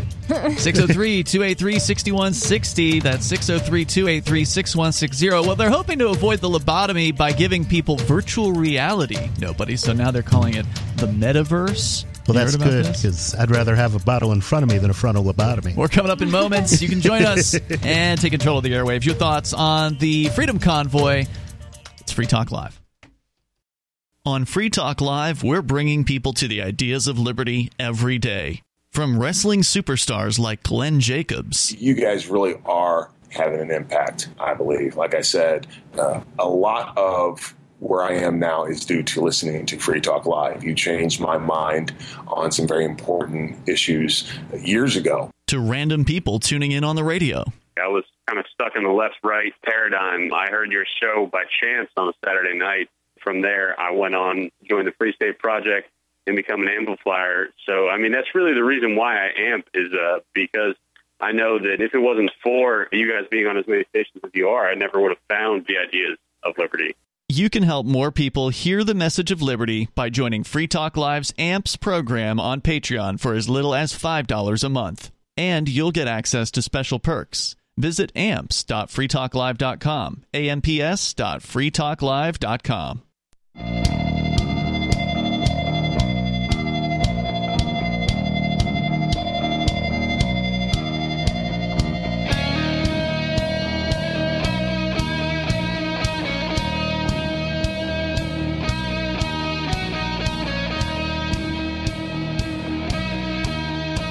This is Free Talk Live. You can join the show. You can bring up whatever is on your mind here. Number is 603 283 6160. That's 603 283 6160. Ian Bonnie and nobody in the studio here tonight. We're digging in again to the ongoing protest happening in Ottawa, Canada, with the I don't know how many hundreds of trucks there are up there. There's a lot of trucks. Maybe it's still in the thousands. I mean, it's, and I wonder if people noticed uh, an increase over the weekend again. I again, I wasn't here on Saturday or Sunday, but apparently they didn't cover the truckers very much. So, so I wanted to make sure we dug in deep here tonight into what has happened over the last few days with the police now starting to arrest people. Uh, hundred plus tickets have been issued. And now, apparently, a state of emergency, quote unquote, has been issued as of Sunday. Quick, somebody panic. Yeah, people are peacefully having a party in the streets. It's it's an emergency. Uh, Mayor Jim Watson declared the state of emergency, saying in a release press release from the city, "quote Declaring a state of emergency reflects the serious danger and threat to the safety and security of residents posed by the ongoing demonstrations. Well, what's the danger exactly? Hmm. Can we be specific? Um, people might get irritated. There's definitely some irritated people, no doubt about Mm-hmm. it. Um, some people are claiming they can't sleep with uh, what with all the noise and so on. The cops might murder people. That would be That could that is a serious That's a danger. danger, Yeah, I don't think he had that in mind though. Probably not. this, he no. doesn't mind when when that, when that happens. Politicians generally don't. No, they usually hand out ba- like awards. They give promotions to cops that are killers. yeah, you automatically get time off with pay. That's true in a lot of places. Uh, the threat to the safety and security of residents, again, these guys aren't criminal elements. These aren't, it's not like a convention of thugs, it's a convention of peaceful people who believe in freedom who are doing such dastardly things as throwing a dance party in the streets. I saw video footage of them doing the train. You know, or you, you get behind somebody and everybody kind of walks in a in a train as they're dancing around. They were Cha-cha. doing, yeah, they were doing that. Congo line. The conga, thank you. Oh, Tra- yeah. Congo, I was like, Congo line. It's called a cha cha. Is that something? Cha cha, I think, is a type of dance, but I could be wrong about that. Oh. yeah, it's cha cha's. Uh, um, I don't remember. But they were doing all of those things. but I think it's something couples do. They were doing those things in the streets. This is not a dangerous crowd. This is not a serious danger or a threat to the safety and security of residents. But that's what the press release said from the mayor's office. Uh, he says it highlights the need for support from other jurisdictions and levels of government. It also provides greater flexibility within the municipal administration to enable the City of Ottawa to manage business continuity for essential services for its residents and enables a more flexi- uh, flexible procurement process, which could help purchase equipment required by frontline workers and first responders. Uh, and we also know what the real reason a state of emergency gets issued is because it makes it so they can ignore more people's rights. It makes it so they can just wholesale squash people's freedoms and say, "Oh well, you know, you might have normally had we might have normally respected your rights to protest, but now that it's a state of emergency, you Mhm. can't protest anymore. And it was the very next So whenever you protest, we're going to declare a state of emergency. right. And then uh, it was the very next day that the man in the robe from the Superior Court issued an order saying that no one could honk their horns, or I presume that will be criminal contempt, or whatever the equivalent of that is hmm. in the Canadian judicial system. So, uh, although earlier in the day, to be fair to the mayor, he did admit that the city was, quote, outnumbered and, quote, losing the battle. Hmm. Hmm. so there is that, at least. Wow. Yeah. Even a stopped clock is tells the truth one twice a day. So if you want to join the show here, you can. Uh, the number is 603 283 6160. Again, they are threatening now to arrest anyone who is bringing what is called material support. So that could be gas, it could be food, anything that is being brought in from the outside to the protesters. Uh, anyone doing the bringing is subject to being arrested now at this point, according to uh, Ottawa Police tweet on Sunday. And I don't know if that has to do with the state of emergency or if it just happened to coincide. But when asked earlier about the possibility of cutting off the supply of gas, diesel, and propane to the protesters, Ottawa Police Service said they do not speak about operations, quote, for officer, officer safety reasons. How could they though? How could they possibly get people to verify if they're part of the trucker convoy or not before they buy gas? Well, you can buy gas, you just can't bring it into the protest zone. Yeah, So- but they said cutting off gas, so I didn't know Hmm. if the question was about cutting. No, cutting it's it about off or- actually arresting anybody coming in with like a backpack or a, what they call a jerry can in I these thought articles. they already uh, said they're going to do that. So And why, they are, So why is the cop saying we're not going to talk about that for our safety? I thought they already announced that they were going to do that. So isn't this guy talking? Isn't the question this guy is being asked about like gas stations cutting off? No, I don't think so. I don't think they're saying that gas stations can't sell gas. They're just saying you can't bring it into the protest area. My my So- impression was that the guy was asking the question of why they weren't Mm. um, shutting down gas stations. Oh, could be Hmm. like cutting it off entirely. Right.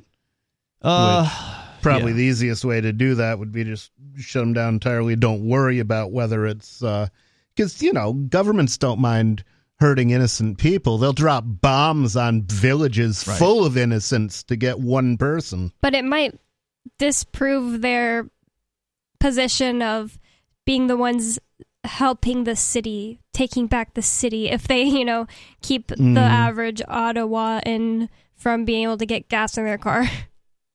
True. The messages come after a second weekend of raucous protests that at times felt like Canada Day. This story from OttawaCitizen.com, complete with bouncy castles and dance parties, juxtaposed against a sea of F Trudeau and Don't Tread on Me flags. The persistent blaring of heavy truck horns, open fuel containers, and ongoing episodes of harassment and noise for local residents. Hundreds of counter protesters yelled, Go home to protesters on Saturday. And both police board members and the chief said they don't have the resources to deal with the volatile situation. Well, hmm. I'm sure they'd be happy to go home as soon as Ottawa stops effing with their homes hmm. yeah, and stops telling them what they can do or can't hmm. do. yeah. You can't you can't just go home when you know the government is going to invade your home and impose things on you that violate your rights. You know. Provincial officials Sunday sent a clear message that Ottawa police have all the resources they've asked for and the authority to act as Toronto did. And we did see some footage uh, that Toronto police are in the streets in heavy numbers. So I don't know if Toronto's expecting an influx of uh, trucks or what they're, the police are in the streets preparing for there.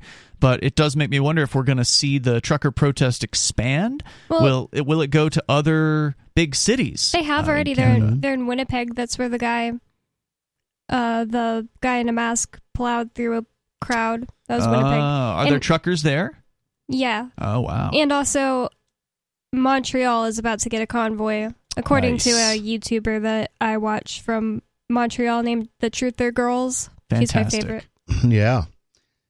Yeah, it might not be a bad idea for some of the on uh, some of the Ottawa people to actually decamp for Mhm. other cities, continue the protest there, Mm. because the thing is they've had a lot of time to stage cops and materials right. to go to Ottawa. But if you take all those protesters and you move them to another city, Then they gotta move and all they the keep stuff. protesting, then uh, you know it might be harder for the government to to react than for the truckers. It's hard to say. I don't know what the logistics would be for the truckers of moving. Yeah, well, it depends on how many truckers you got. I mean, if you've got enough to go to more than one city and occupy more than one, just do that, right? Because Yeah. then they got to split up their resources amongst all this, you know, the various different places that you're occupying. So it's a fascinating story and uh, definitely the most interesting news in a long time. So we're going to keep our eyes on it as things continue to develop. But uh, Bonnie, you wanted to talk about cryptocurrency being accused of supporting white supremacy. And the people in the state just loved, and the state supporters love to throw around white supremacy. They're claiming that the protesters in Ottawa are racist, and even though Now computer programs are racist. we're coming up.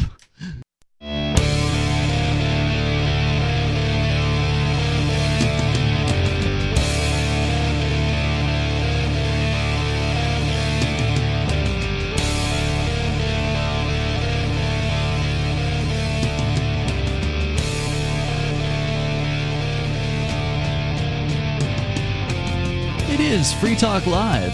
Phones open. If you want to join the show, you can. The number is 603 283 6160. Ian, Bonnie, and nobody in the studio here tonight. 603 283 6160. Uh, you can bring up anything you want. We're going to get into cryptocurrency and white supremacy. They uh, they love to just slather all the you know nasty attacks they can against cryptocurrency, even though they're completely baseless. Or are they? We'll find out. Bonnie's got that story coming up here in a moment. And of course, you're still welcome to weigh in on the Freedom Convoy. Maybe you've seen something that we haven't. There's a ton of video, a ton of content coming out of Ottawa. It's impossible for one person uh, to see it all. So we, you know, we did the best we could, giving you, keeping you up to date on it in the first hour and a half of the show. Uh, but that doesn't mean you can't call in later. So again, the number is 603-283-6160. We're going to go to the phones to the phone. Sarah is on the line in New Mexico. Sarah, you're on Free Talk Live. Yes, uh, the, well, well, the Albuquerque police, our city had started um, on Sunday nights giving like a hundred or more speeding tickets on Central Boulevard towards the west side. So I'm really happy, and just letting the yes, you um, take a lot of pleasure in other people's misfortune, don't you? Well, you know, they, people here they think that speed limit is a suggestion. It's not a recommend. It's like a recommended uh, speed that you do. Now it's going to be forced. Well, you know, they're doing that on the west side because of that seven-year-old boy that got killed. You know, that's what brought it forth. Because otherwise, they would have the attitude like in. You know, speeding is not a crime unless you hurt somebody. But after you hurt somebody, it's just too late because they're dead or they're put in the hospital with their back broken. You're saying the police would have had the attitude of it's no big deal if a kid hadn't died? Well, the, no, I mean the police always wanted to. Well, uh, the I mean public safety. They always wanted to um, enforce the speed limit, but if It's not about like public you- safety, it's about revenue. Yeah. Speeding tickets are about getting money for the government in the government gang in Albuquerque. That's what it's all about. It's not about safety. They just masquerade and they pretend as though it's about safety. Well, you know the the community, the people are a lot happier now because it's gotten a lot more tranquil and calmer without all the crazy speeders. I don't believe Who that. told for a you that? moment. Have you been talking to like lots of people asking them if they're happier since then, or are you just saying that? Well, I mean, it was announced on the news. I guess like, well, then it uh, must be true. The news would never lie.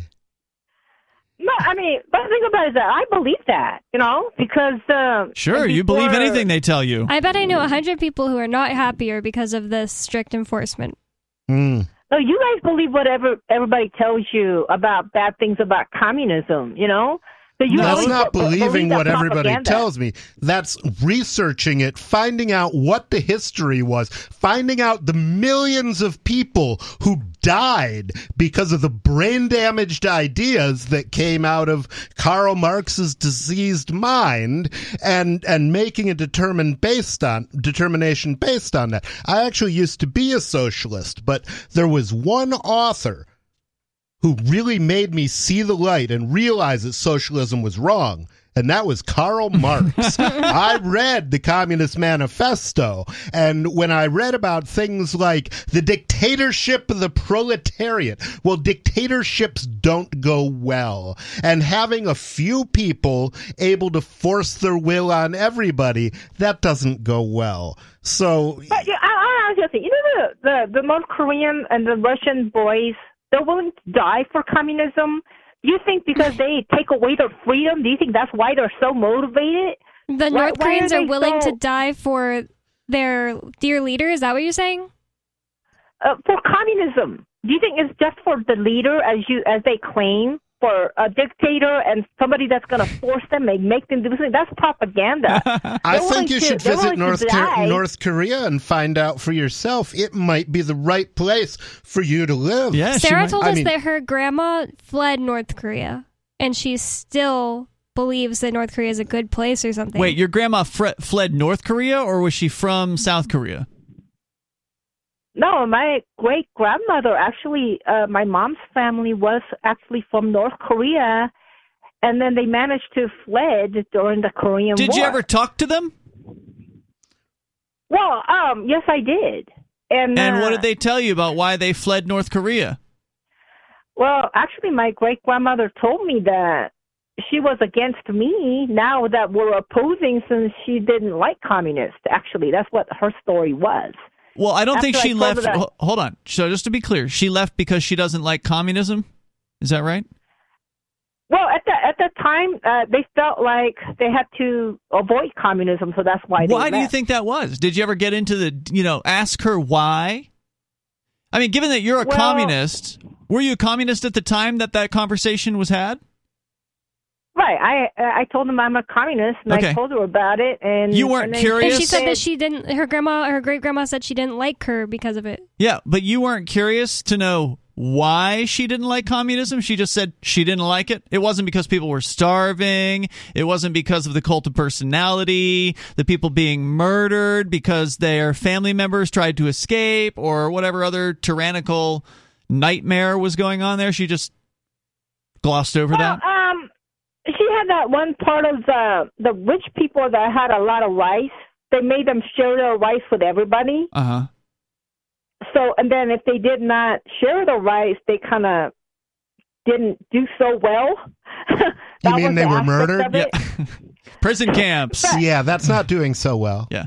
So, But uh, you know something, but I still liked communism is the fact that all yeah, because you don't believe to eat the anything. You you like it because you don't believe anything anyone says about the truth about communist dictatorships and communist so-called paradises or whatever. You don't believe any of it. You just you have a fantasy about what you think it would be like, and it's never been that. No, the, the the good thing about it is that why should the rich people be fat and have all that rice when everybody else is starving to death?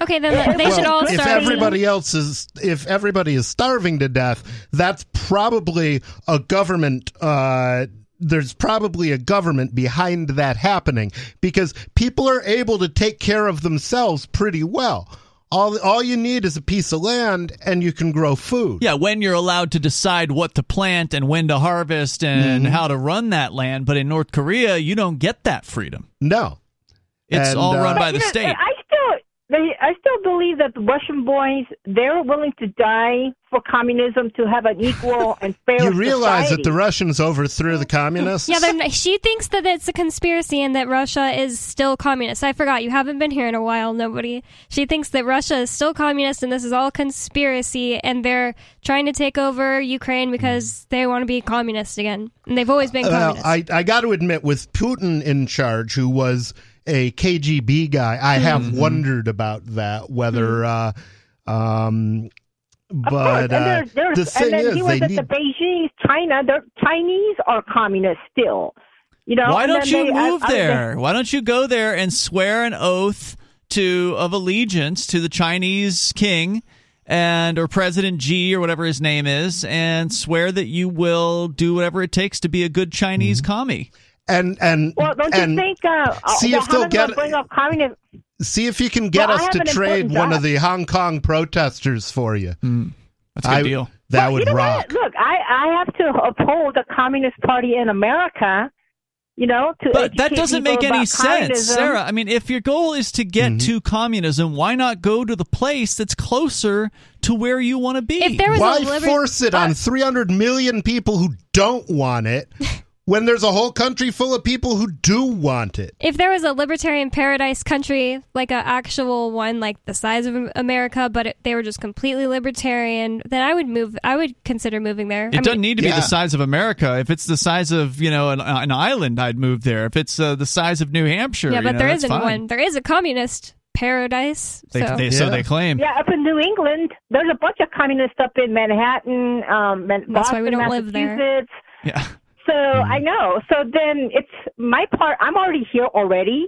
So it's important to educate people that disability, Social Security, pension, welfare, uh, Medicaid, Medicare are all communist programs. so are the And we, cops. the communist.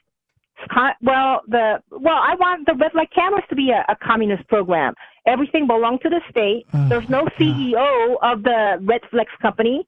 All of the proceeds go back to the, the state. state. And you have no rights, and they can do whatever they want to. you. She would be great at one of those communist re-education centers there in uh, northwest China or wherever. yeah. She should get a job there. You could be a torturer, Sarah. Wouldn't that be fun? Torture the fat capitalists. All right. So, thank you, Sarah, for the call tonight. There's more coming up. You can join us at 603 283 6160. It's Free Talk Live.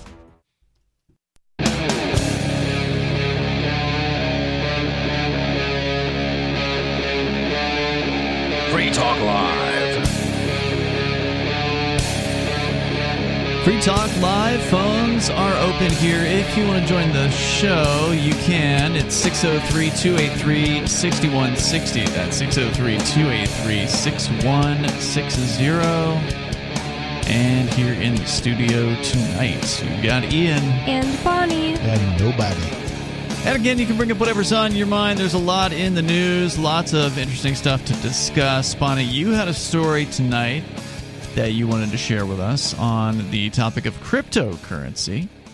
So tell me more. What's what's going on? Why did you want to share it?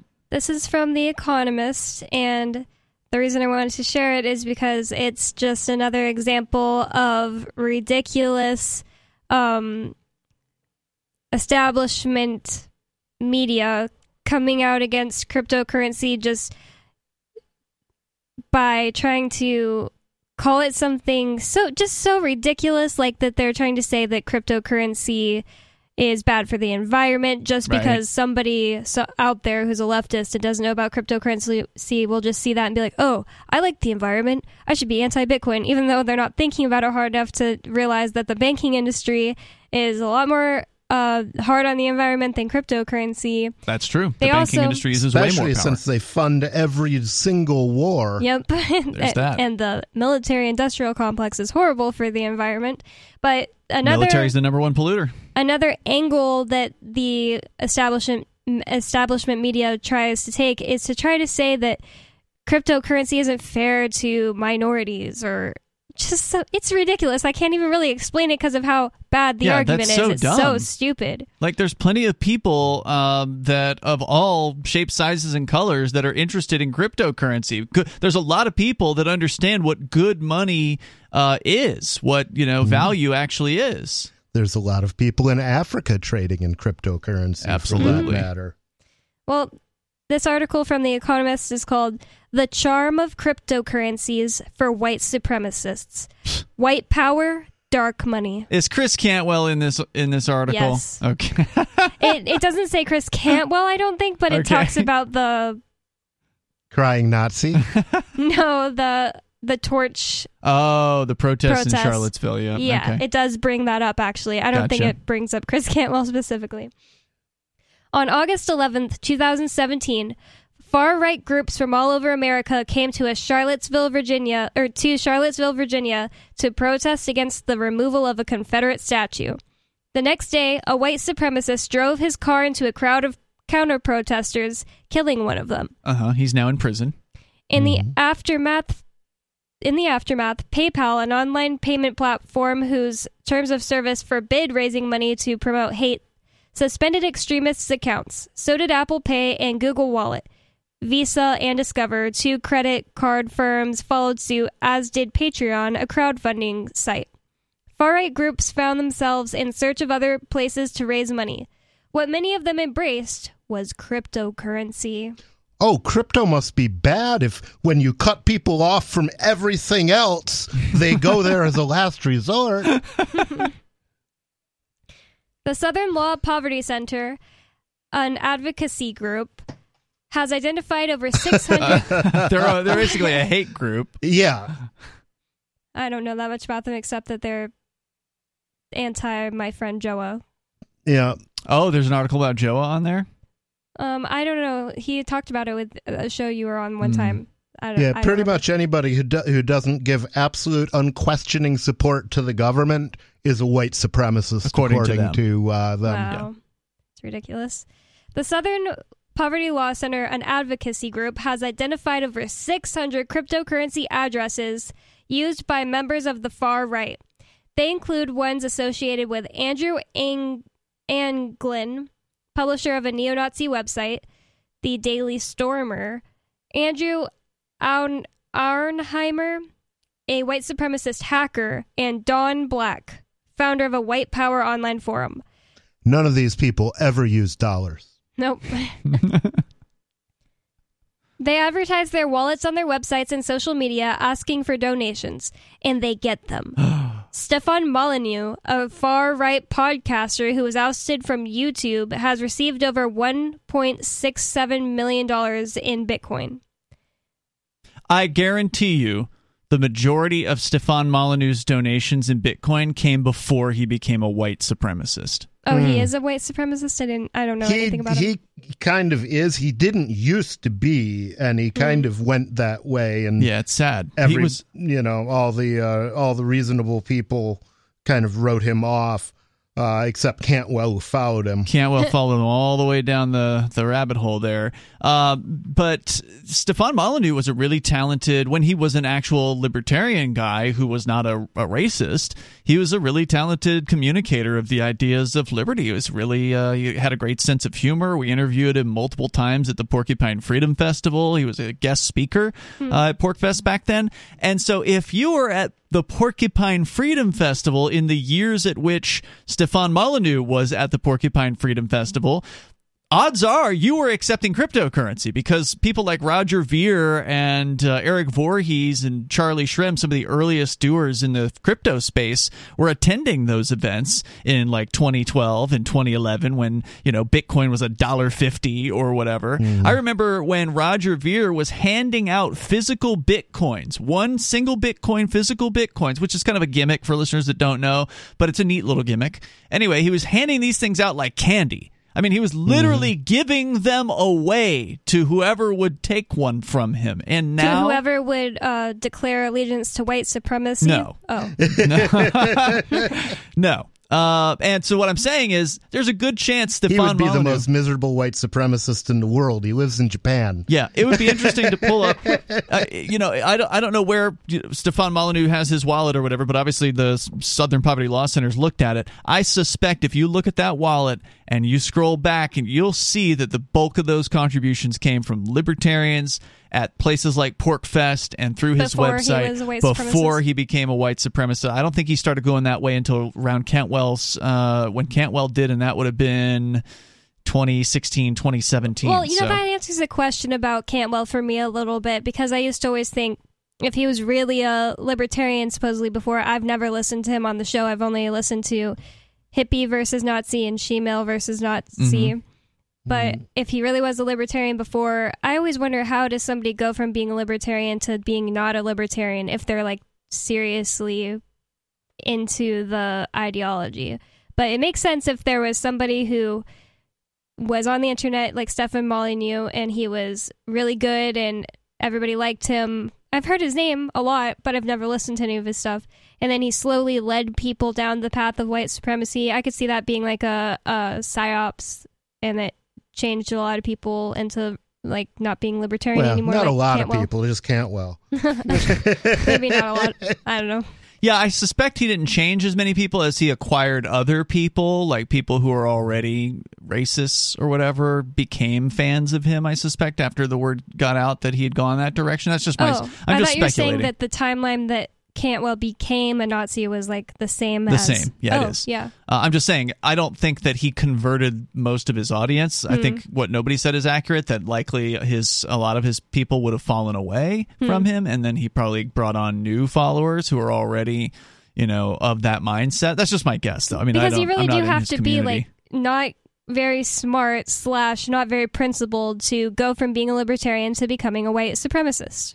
Or going from being a libertarian to becoming an arch statist in any way, shape, Yeah. or form. I mean, white supremacy is just one example of that. We also had uh, the example of Amanda Bouldin, who was a self-proclaimed anarchist here and founded a voluntarist charity in New Hampshire. She's a, she was a free stater. She's now a hard left Democrat, and she has she has attacked the her previous libertarian friends. So, I mean, I don't know how that happens, but it, has happens happened. in every in every political movement. Yeah. Though I mean, people change. Well, some people say that Amanda was whatever her boyfriend was. And My, so my sister's like that. Like she'll be seriously into whatever her boyfriend is into, political or so. I, I guess that could just be a Some thing. people get their political opinions by injection. and regarding Cantwell, it's Cantwell did whatever he thought was going to make Cantwell the most money. And so he truly believed that going and being even more radical than a libertarian and going that direction was somehow going to make him filthy rich. He Didn't must have out. bought all the media hype saying everybody was a white supremacist. Oh, could all make a lot of money as a white supremacist. We got more coming up. You can join us. Free Talk Live.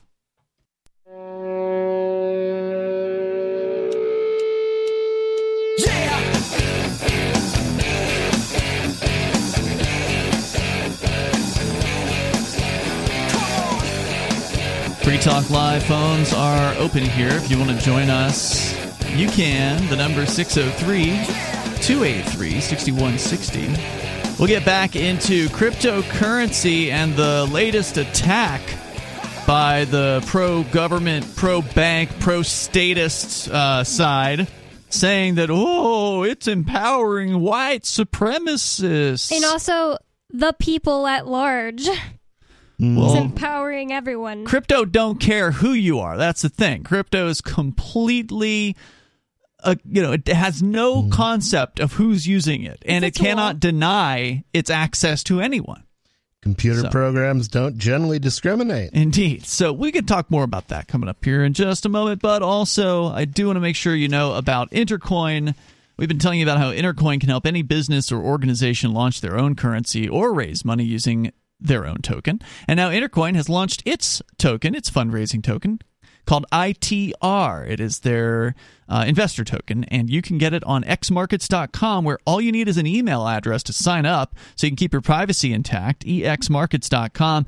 You can deposit dozens of different cryptos there, including Bitcoin, trade them for Tether, and then use that Tether to buy the ITR token, which is the Intercoin investor token. You can learn more about the Intercoin vision at intercoin.org and buy or sell your ITR over at xmarkets.com. exmarkets.com. You just might be advancing the cause of liberty around the world. Let's go to James. He's on the line in Michigan. James, you're on Free Talk Live. Well, first and foremost, I want to say hello to nobody. It's great to hear you again. Thanks, man. How you doing? Excellent. I got you a couple books while you're in there, but Nice. nothing special. But I try. Well, groovy, groovy. But, uh, Thank you for that.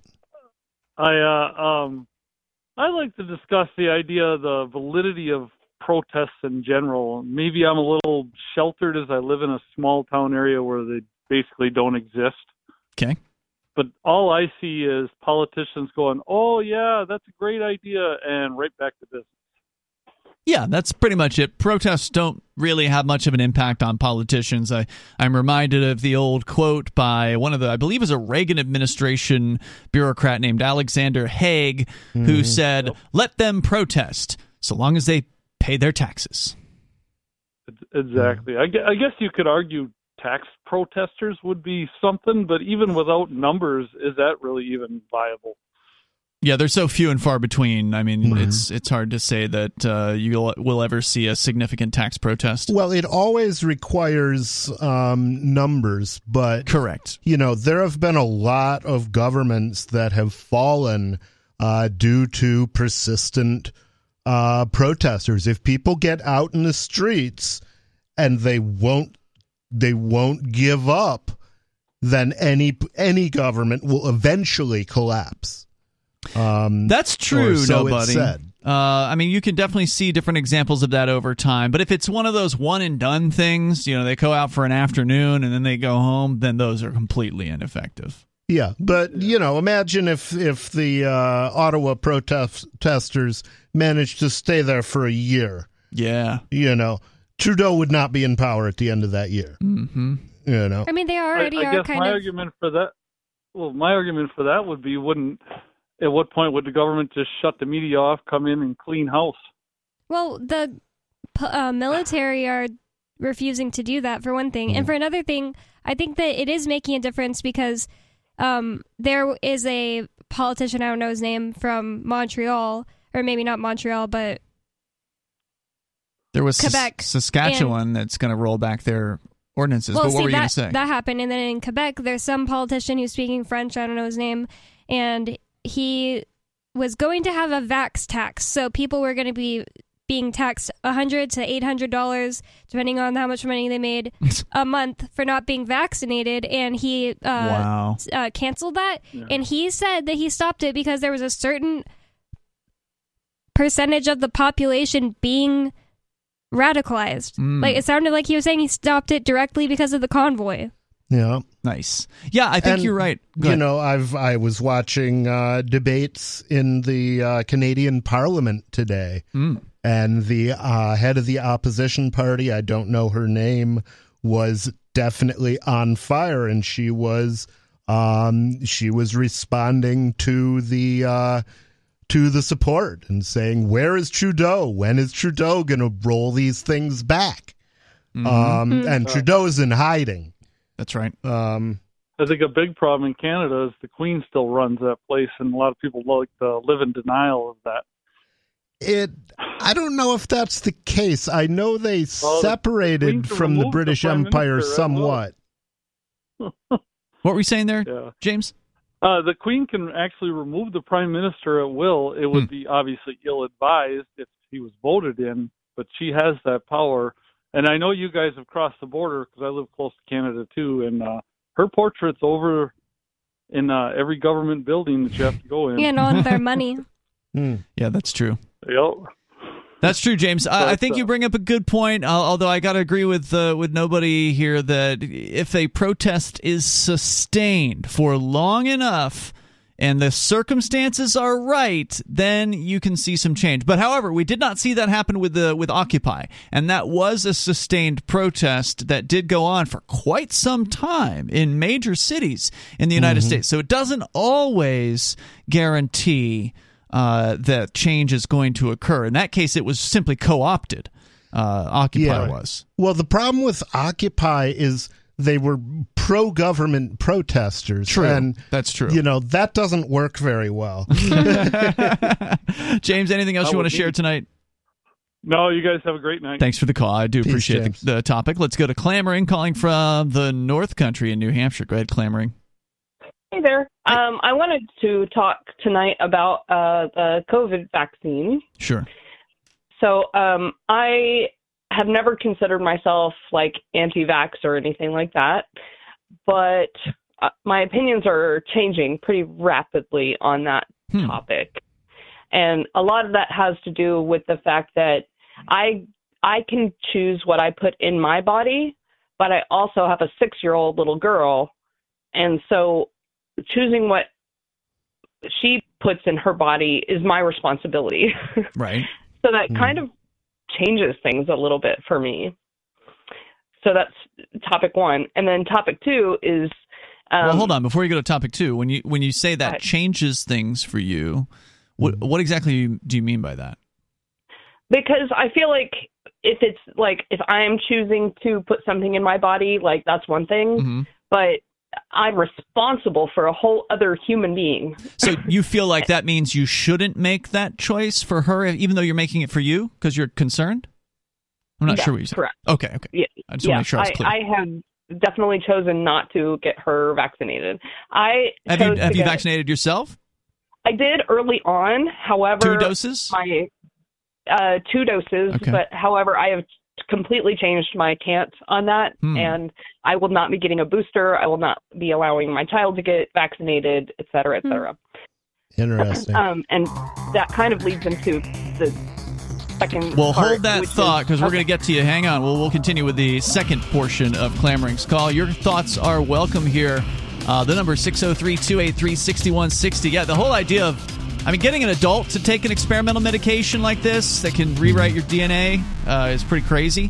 But to give it to a child, I think is a terrible idea. and kids are at like zero risk from COVID. Exactly. More coming up.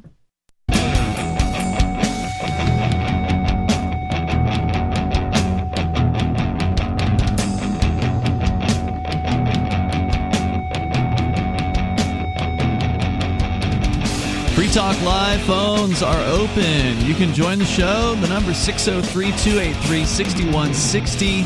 We're going to get back into cryptocurrency and the latest attack against crypto. Bonnie's got that. It's uh, about white supremacy on the way here because Bitcoin's bad, you know. We'll explain it. Uh, the number 603 283 6160. Oh, yeah. Also, North Koreans apparently like uh, cryptocurrency. They've uh, allegedly stolen millions of dollars of it. So, therefore, communism also supported by cryptocurrency. Uh, so let's go back to the phone. So we got clamoring on the line in New Hampshire. Clamoring, you're on Free Talk Live. Go ahead. Hey there. Um, so the other point that I wanted to bring up, um, well, maybe not point, but just topic, Mhm. um, is so I have a, a historically a very, very, very strong immune system. I have like autoimmune stuff going on. Like my body like just annihilates anything that comes into um, question. Nice. Okay. And so typically something that might put my friends down for like a week, I'm down for like maybe 24 hours. That's okay, awesome. cool. However, however, since I got the COVID vaccine, I've been sick like five times this year. Hmm. Where Whoa. where usually I get I, I might have a a 24 hour cold or flu hmm like once every three years or something like that. Wow. So I'm I'm suspecting I'm starting to suspect that that the vaccine has actually injured my immune system.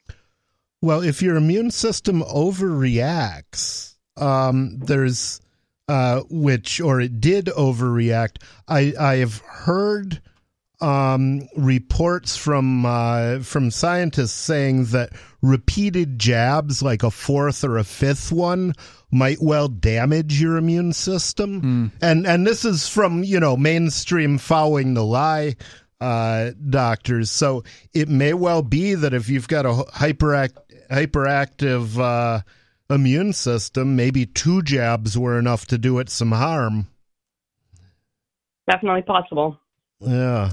There's so many scary stories out there uh, about people who've taken this vaccine and have had all kinds of uh, complications. And of course, it's hard to say that you can't say because correlation is not necessarily causation, but there sure is a lot of interesting correlations out there when it comes to uh, young people being unusually ill after receiving and or dying of heart attacks and uh, things like that.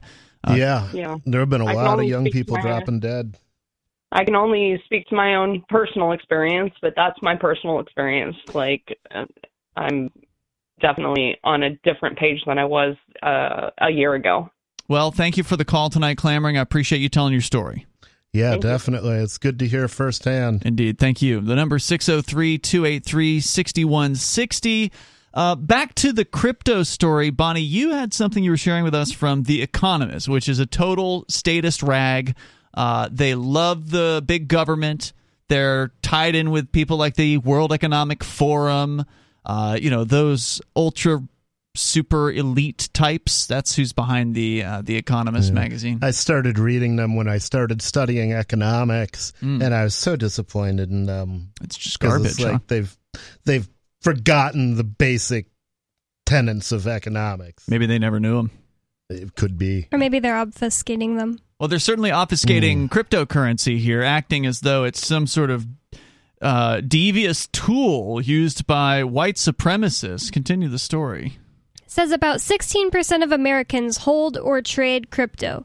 But the Wow. authors of an SPLC report published in December struggled to find um, a prominent American far right figure without a cryptocurrency presence.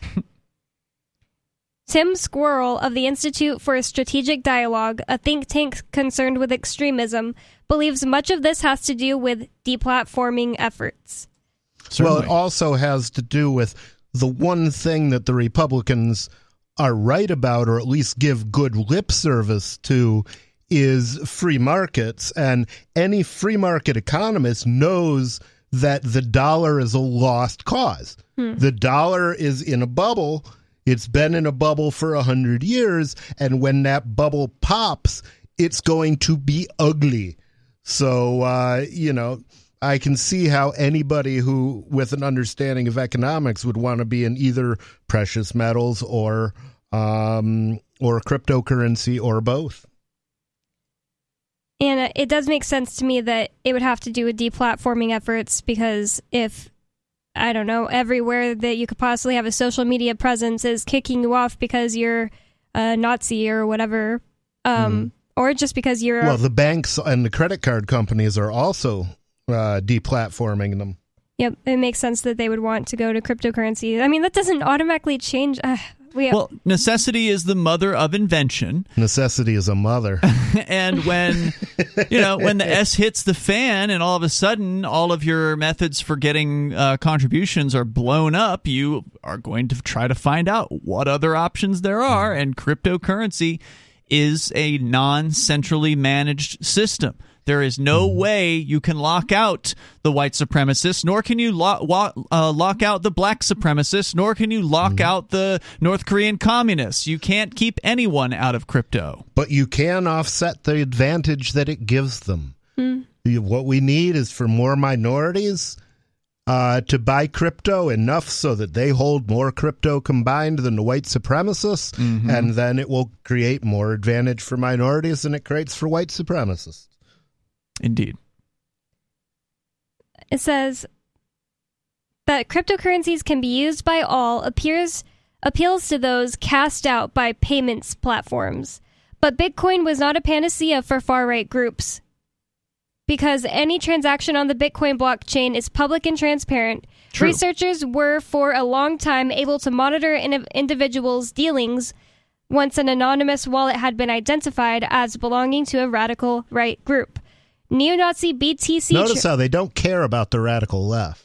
Neo Nazi BTC Tracker, a Twitter account created by John Bambenek, a cyber threat expert. A Twitter account, oh, sorry, chronicled transactions in real time for three years. Technological advances in crypto have since made privacy coins like Monero, which hide transactions, possible. These groups have probably flocked to them. Probably because they can't tell. Yeah, that's true. well, they can list an address on their website, but you don't know how much has been contributed. I did just pull up the Stefan Molyneux address here, and how much was it that they said that? he- 1.67 million? Oh, okay. Yep, uh, I've got it right here, and in, indeed, he has been using the exact same address as far back as nine years ago. So that's before he was a racist? Uh, Yes, and I can uh, look here and see. And that also means that a lot of that um, that crypto. I mean, if you added up the value of it when it was given to him, it probably wouldn't be anywhere near Hmm. 1.6 million. million. Yeah. yeah. Yep, that's true. I wonder. I wonder how much of it he spent along the way and how much he held. He had a total received of 1,250 bitcoins. Good lord! Uh, so- and total spent is 1,250 roughly. He's got like 0.18 bitcoin in the wallet right now. Oh wow! So he Oh has, a- a- you know, a fifth of a bitcoin roughly. Yeah. Now that Although you never know, he might be moving it into To another different wallet. wallet. I probably would be. Hmm. what else do we need to know, Bonnie? Says the wider crypto scene is often imbued with an anti-establishment spirit.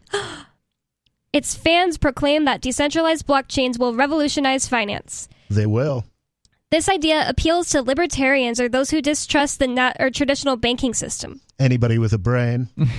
But it also appeals to anti Semites. also, people without brains. Turns out a lot of people like money. It's true. A lot of people like holding their own wealth and it not being flushed down a drain every day. a lot of people like not being slaves to the bankers.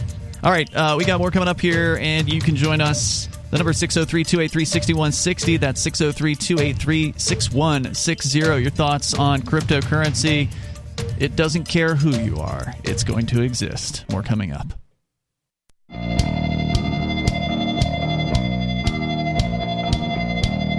It is Free Talk Live, and the phones are open. If you want to join us, you can do that. The number here is 603 283 6160. That's 603 283 6160. Tonight it's Ian. It's Bonnie. And nobody.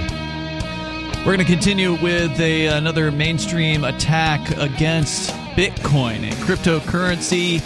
The Southern Poverty Law Center has come up with a list of people on the alt right or the white supremacists who have Which to them is pretty much any non communist. yeah, uh, that uh, that have cryptocurrency wallets, and they're trying to make it sound like crypto bad because some bad people are using crypto. And as you pointed out, nobody, I'm pretty sure they'll all take cash too. Yeah. And uh, the one of the great things, and this is something Milton Friedman uh, pointed out, one of the great things about capitalism is capitalism doesn't care. It, when you buy wheat on a market, maybe the guy who, grew that wheat was white, maybe he was black, maybe he had political opinions you agree with, maybe he had political opinions uh, you disagree with. You don't know and you don't care. And that's good because it allows people, even people who hate each other, to effectively cooperate hmm. on bringing the things to market that make our lives better. Because if you don't cooperate, then you lose a market segment, and then you don't make as much money. Exactly. So you have, you know, if you look at, at the the old pamphlet I pencil, you know, the uh, the rubber is is harvested in one country, Right. and the brass is made from raw materials harvested in another country, bind. Um, and those two countries might be at war, but that doesn't stop you from making your pencil. Right. Although wars can get in the way of some of those things, so it'd be better to not have the war. Well, they definitely they definitely can, and, and war is bad. But you know, capitalism and the interconnection that it causes also tends to prevent war. It's uh, one of the old saws is that when when goods don't cross borders, soldiers, Soldiers will. will. Mm-hmm. Getting back to this article from the. Economist. Economist. Economist. Mm-hmm. Sorry, I was like, I didn't see. I just saw archive because that's the. oh, because yeah. today. yeah, the paywall. Yeah, just remover. jumped paywall. Okay, the wider crypto scene is often imbued with an anti-establishment spirit. Its fans proclaim that decentralized blockchains will revolutionize finance. Already have. yep. This Yep. idea appeals to libertarians or those who distrust the traditional banking system, but it also appear, appeals to anti-Semites. Those who believe banks hold too much power because they fear Jewish control. Why wouldn't it appeal to the Semites too? It does. yeah, I mean, good God. There's lots of good reasons to fear the power of banks. Yeah. Remember how they robbed us blind during the housing crash? Mm. Remember how they robbed us blind again over COVID? so sick of banks. I am so tired of them. They should Oh, yeah. list anyone paying attention. It appeals Yeah. to anyone paying attention. It's true. Yep. It says people f- uh, fear Jewish control over businesses or business will be se- seduced by the idea of an independent or decentralized financial system. Cryptocurrency can therefore be both a useful funding tool and seen as a revolutionary technology which distances people and their money from elitists and banksters. This person is just trying to conflate so many things at once. It's so stupid. It, if you believe that cryptocurrency can distance your your money from elites and banksters, you're right. The That only doesn't people who could be against an that anti-Semite. are the elites and the banksters. Yeah. you know, the people who have the monopoly Right.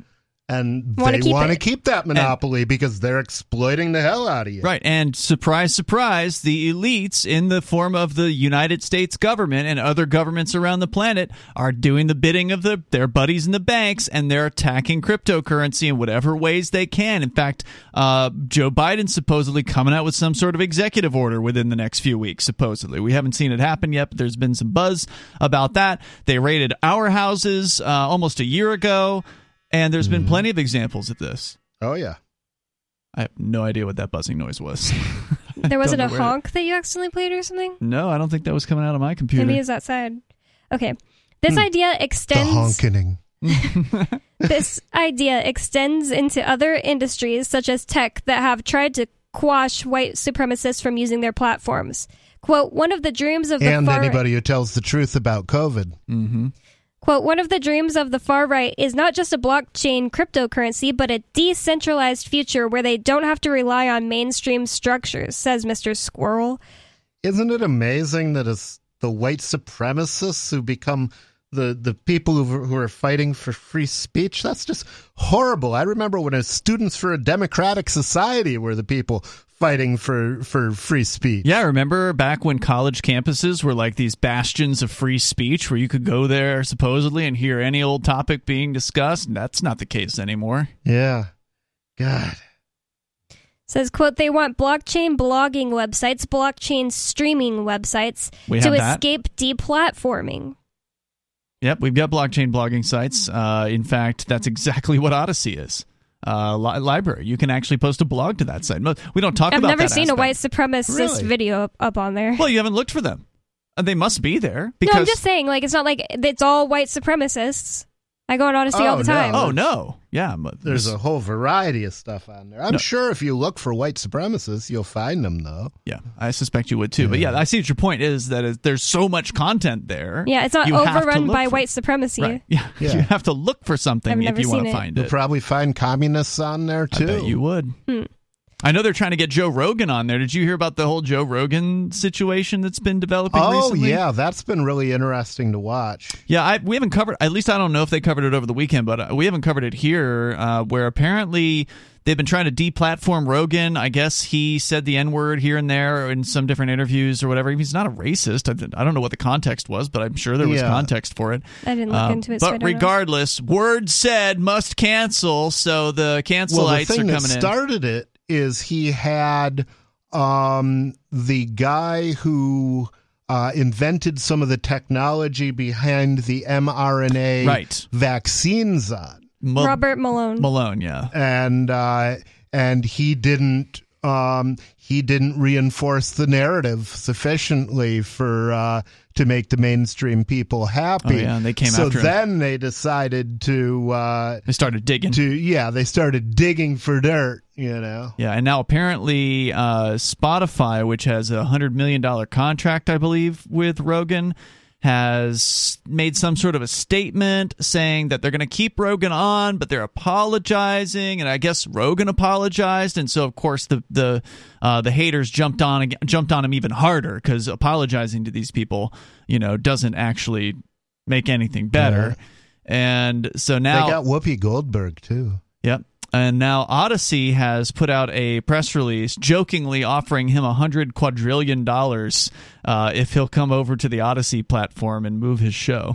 Yeah. Because well, no it could thing. definitely happen between uh, uh, between you know making some LBRY off the coin, and then if LBRY appreciates the way Bitcoin did, yeah, well, they were joking because uh, the Rumble platform, which is, from what I understand, a far right video sharing platform, they offered um, Rogan a hundred million dollars in a letter to try to poach him from Spotify, saying, "Oh, we, you know, we won't censor you or whatever." Well, he's dumb for not being on one of these things for free. Rumble Yeah. is not all far right. Is that right? Um, I mean, there there are certainly the far right is going to be re- overrepresented anywhere that isn't YouTube Mm-hmm. because YouTube, uh, you know, Boots them. cultivates a far left Right. uh, position. Um, but uh, you know, there there's some there's some decent people on on Rumble. I'm Hmm. actually on it. oh, right on. Um, What's your you channel? know, Uh, I don't have a channel Oh, on okay. it. I, I'm just, you know, I watch videos on it sometimes.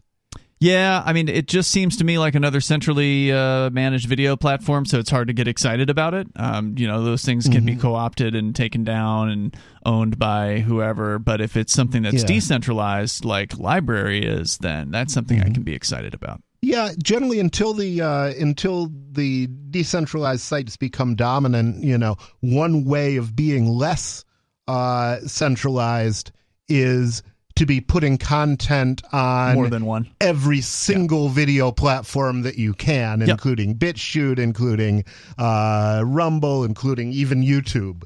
You know, even though they suck and they will probably kick you off someday. We're currently banned from uh, from YouTube for a temporary uh, time frame. We are not allowed. Actually, I think we can start streaming there tomorrow night again. So we'll uh, we'll, knock one of our s- strikes off the channel as of today. I think so. Tomorrow we should be good for returning to YouTube for however many more days they'll let us stream. You know, I'm I'm almost tempted to say let's not, just because, you know, it would be nice if people left YouTube and went somewhere else Yeah. looking for us. Amazingly, but then they we don't, would though. lose our operation. They don't. Our They hate going there. to. Well, they're all trolls on YouTube That's that follow true. us, The and they're there they're always terrible. complaining. They're like, we don't want to go to Odysee. See you tomorrow. Because they don't FreeTalkLive.com.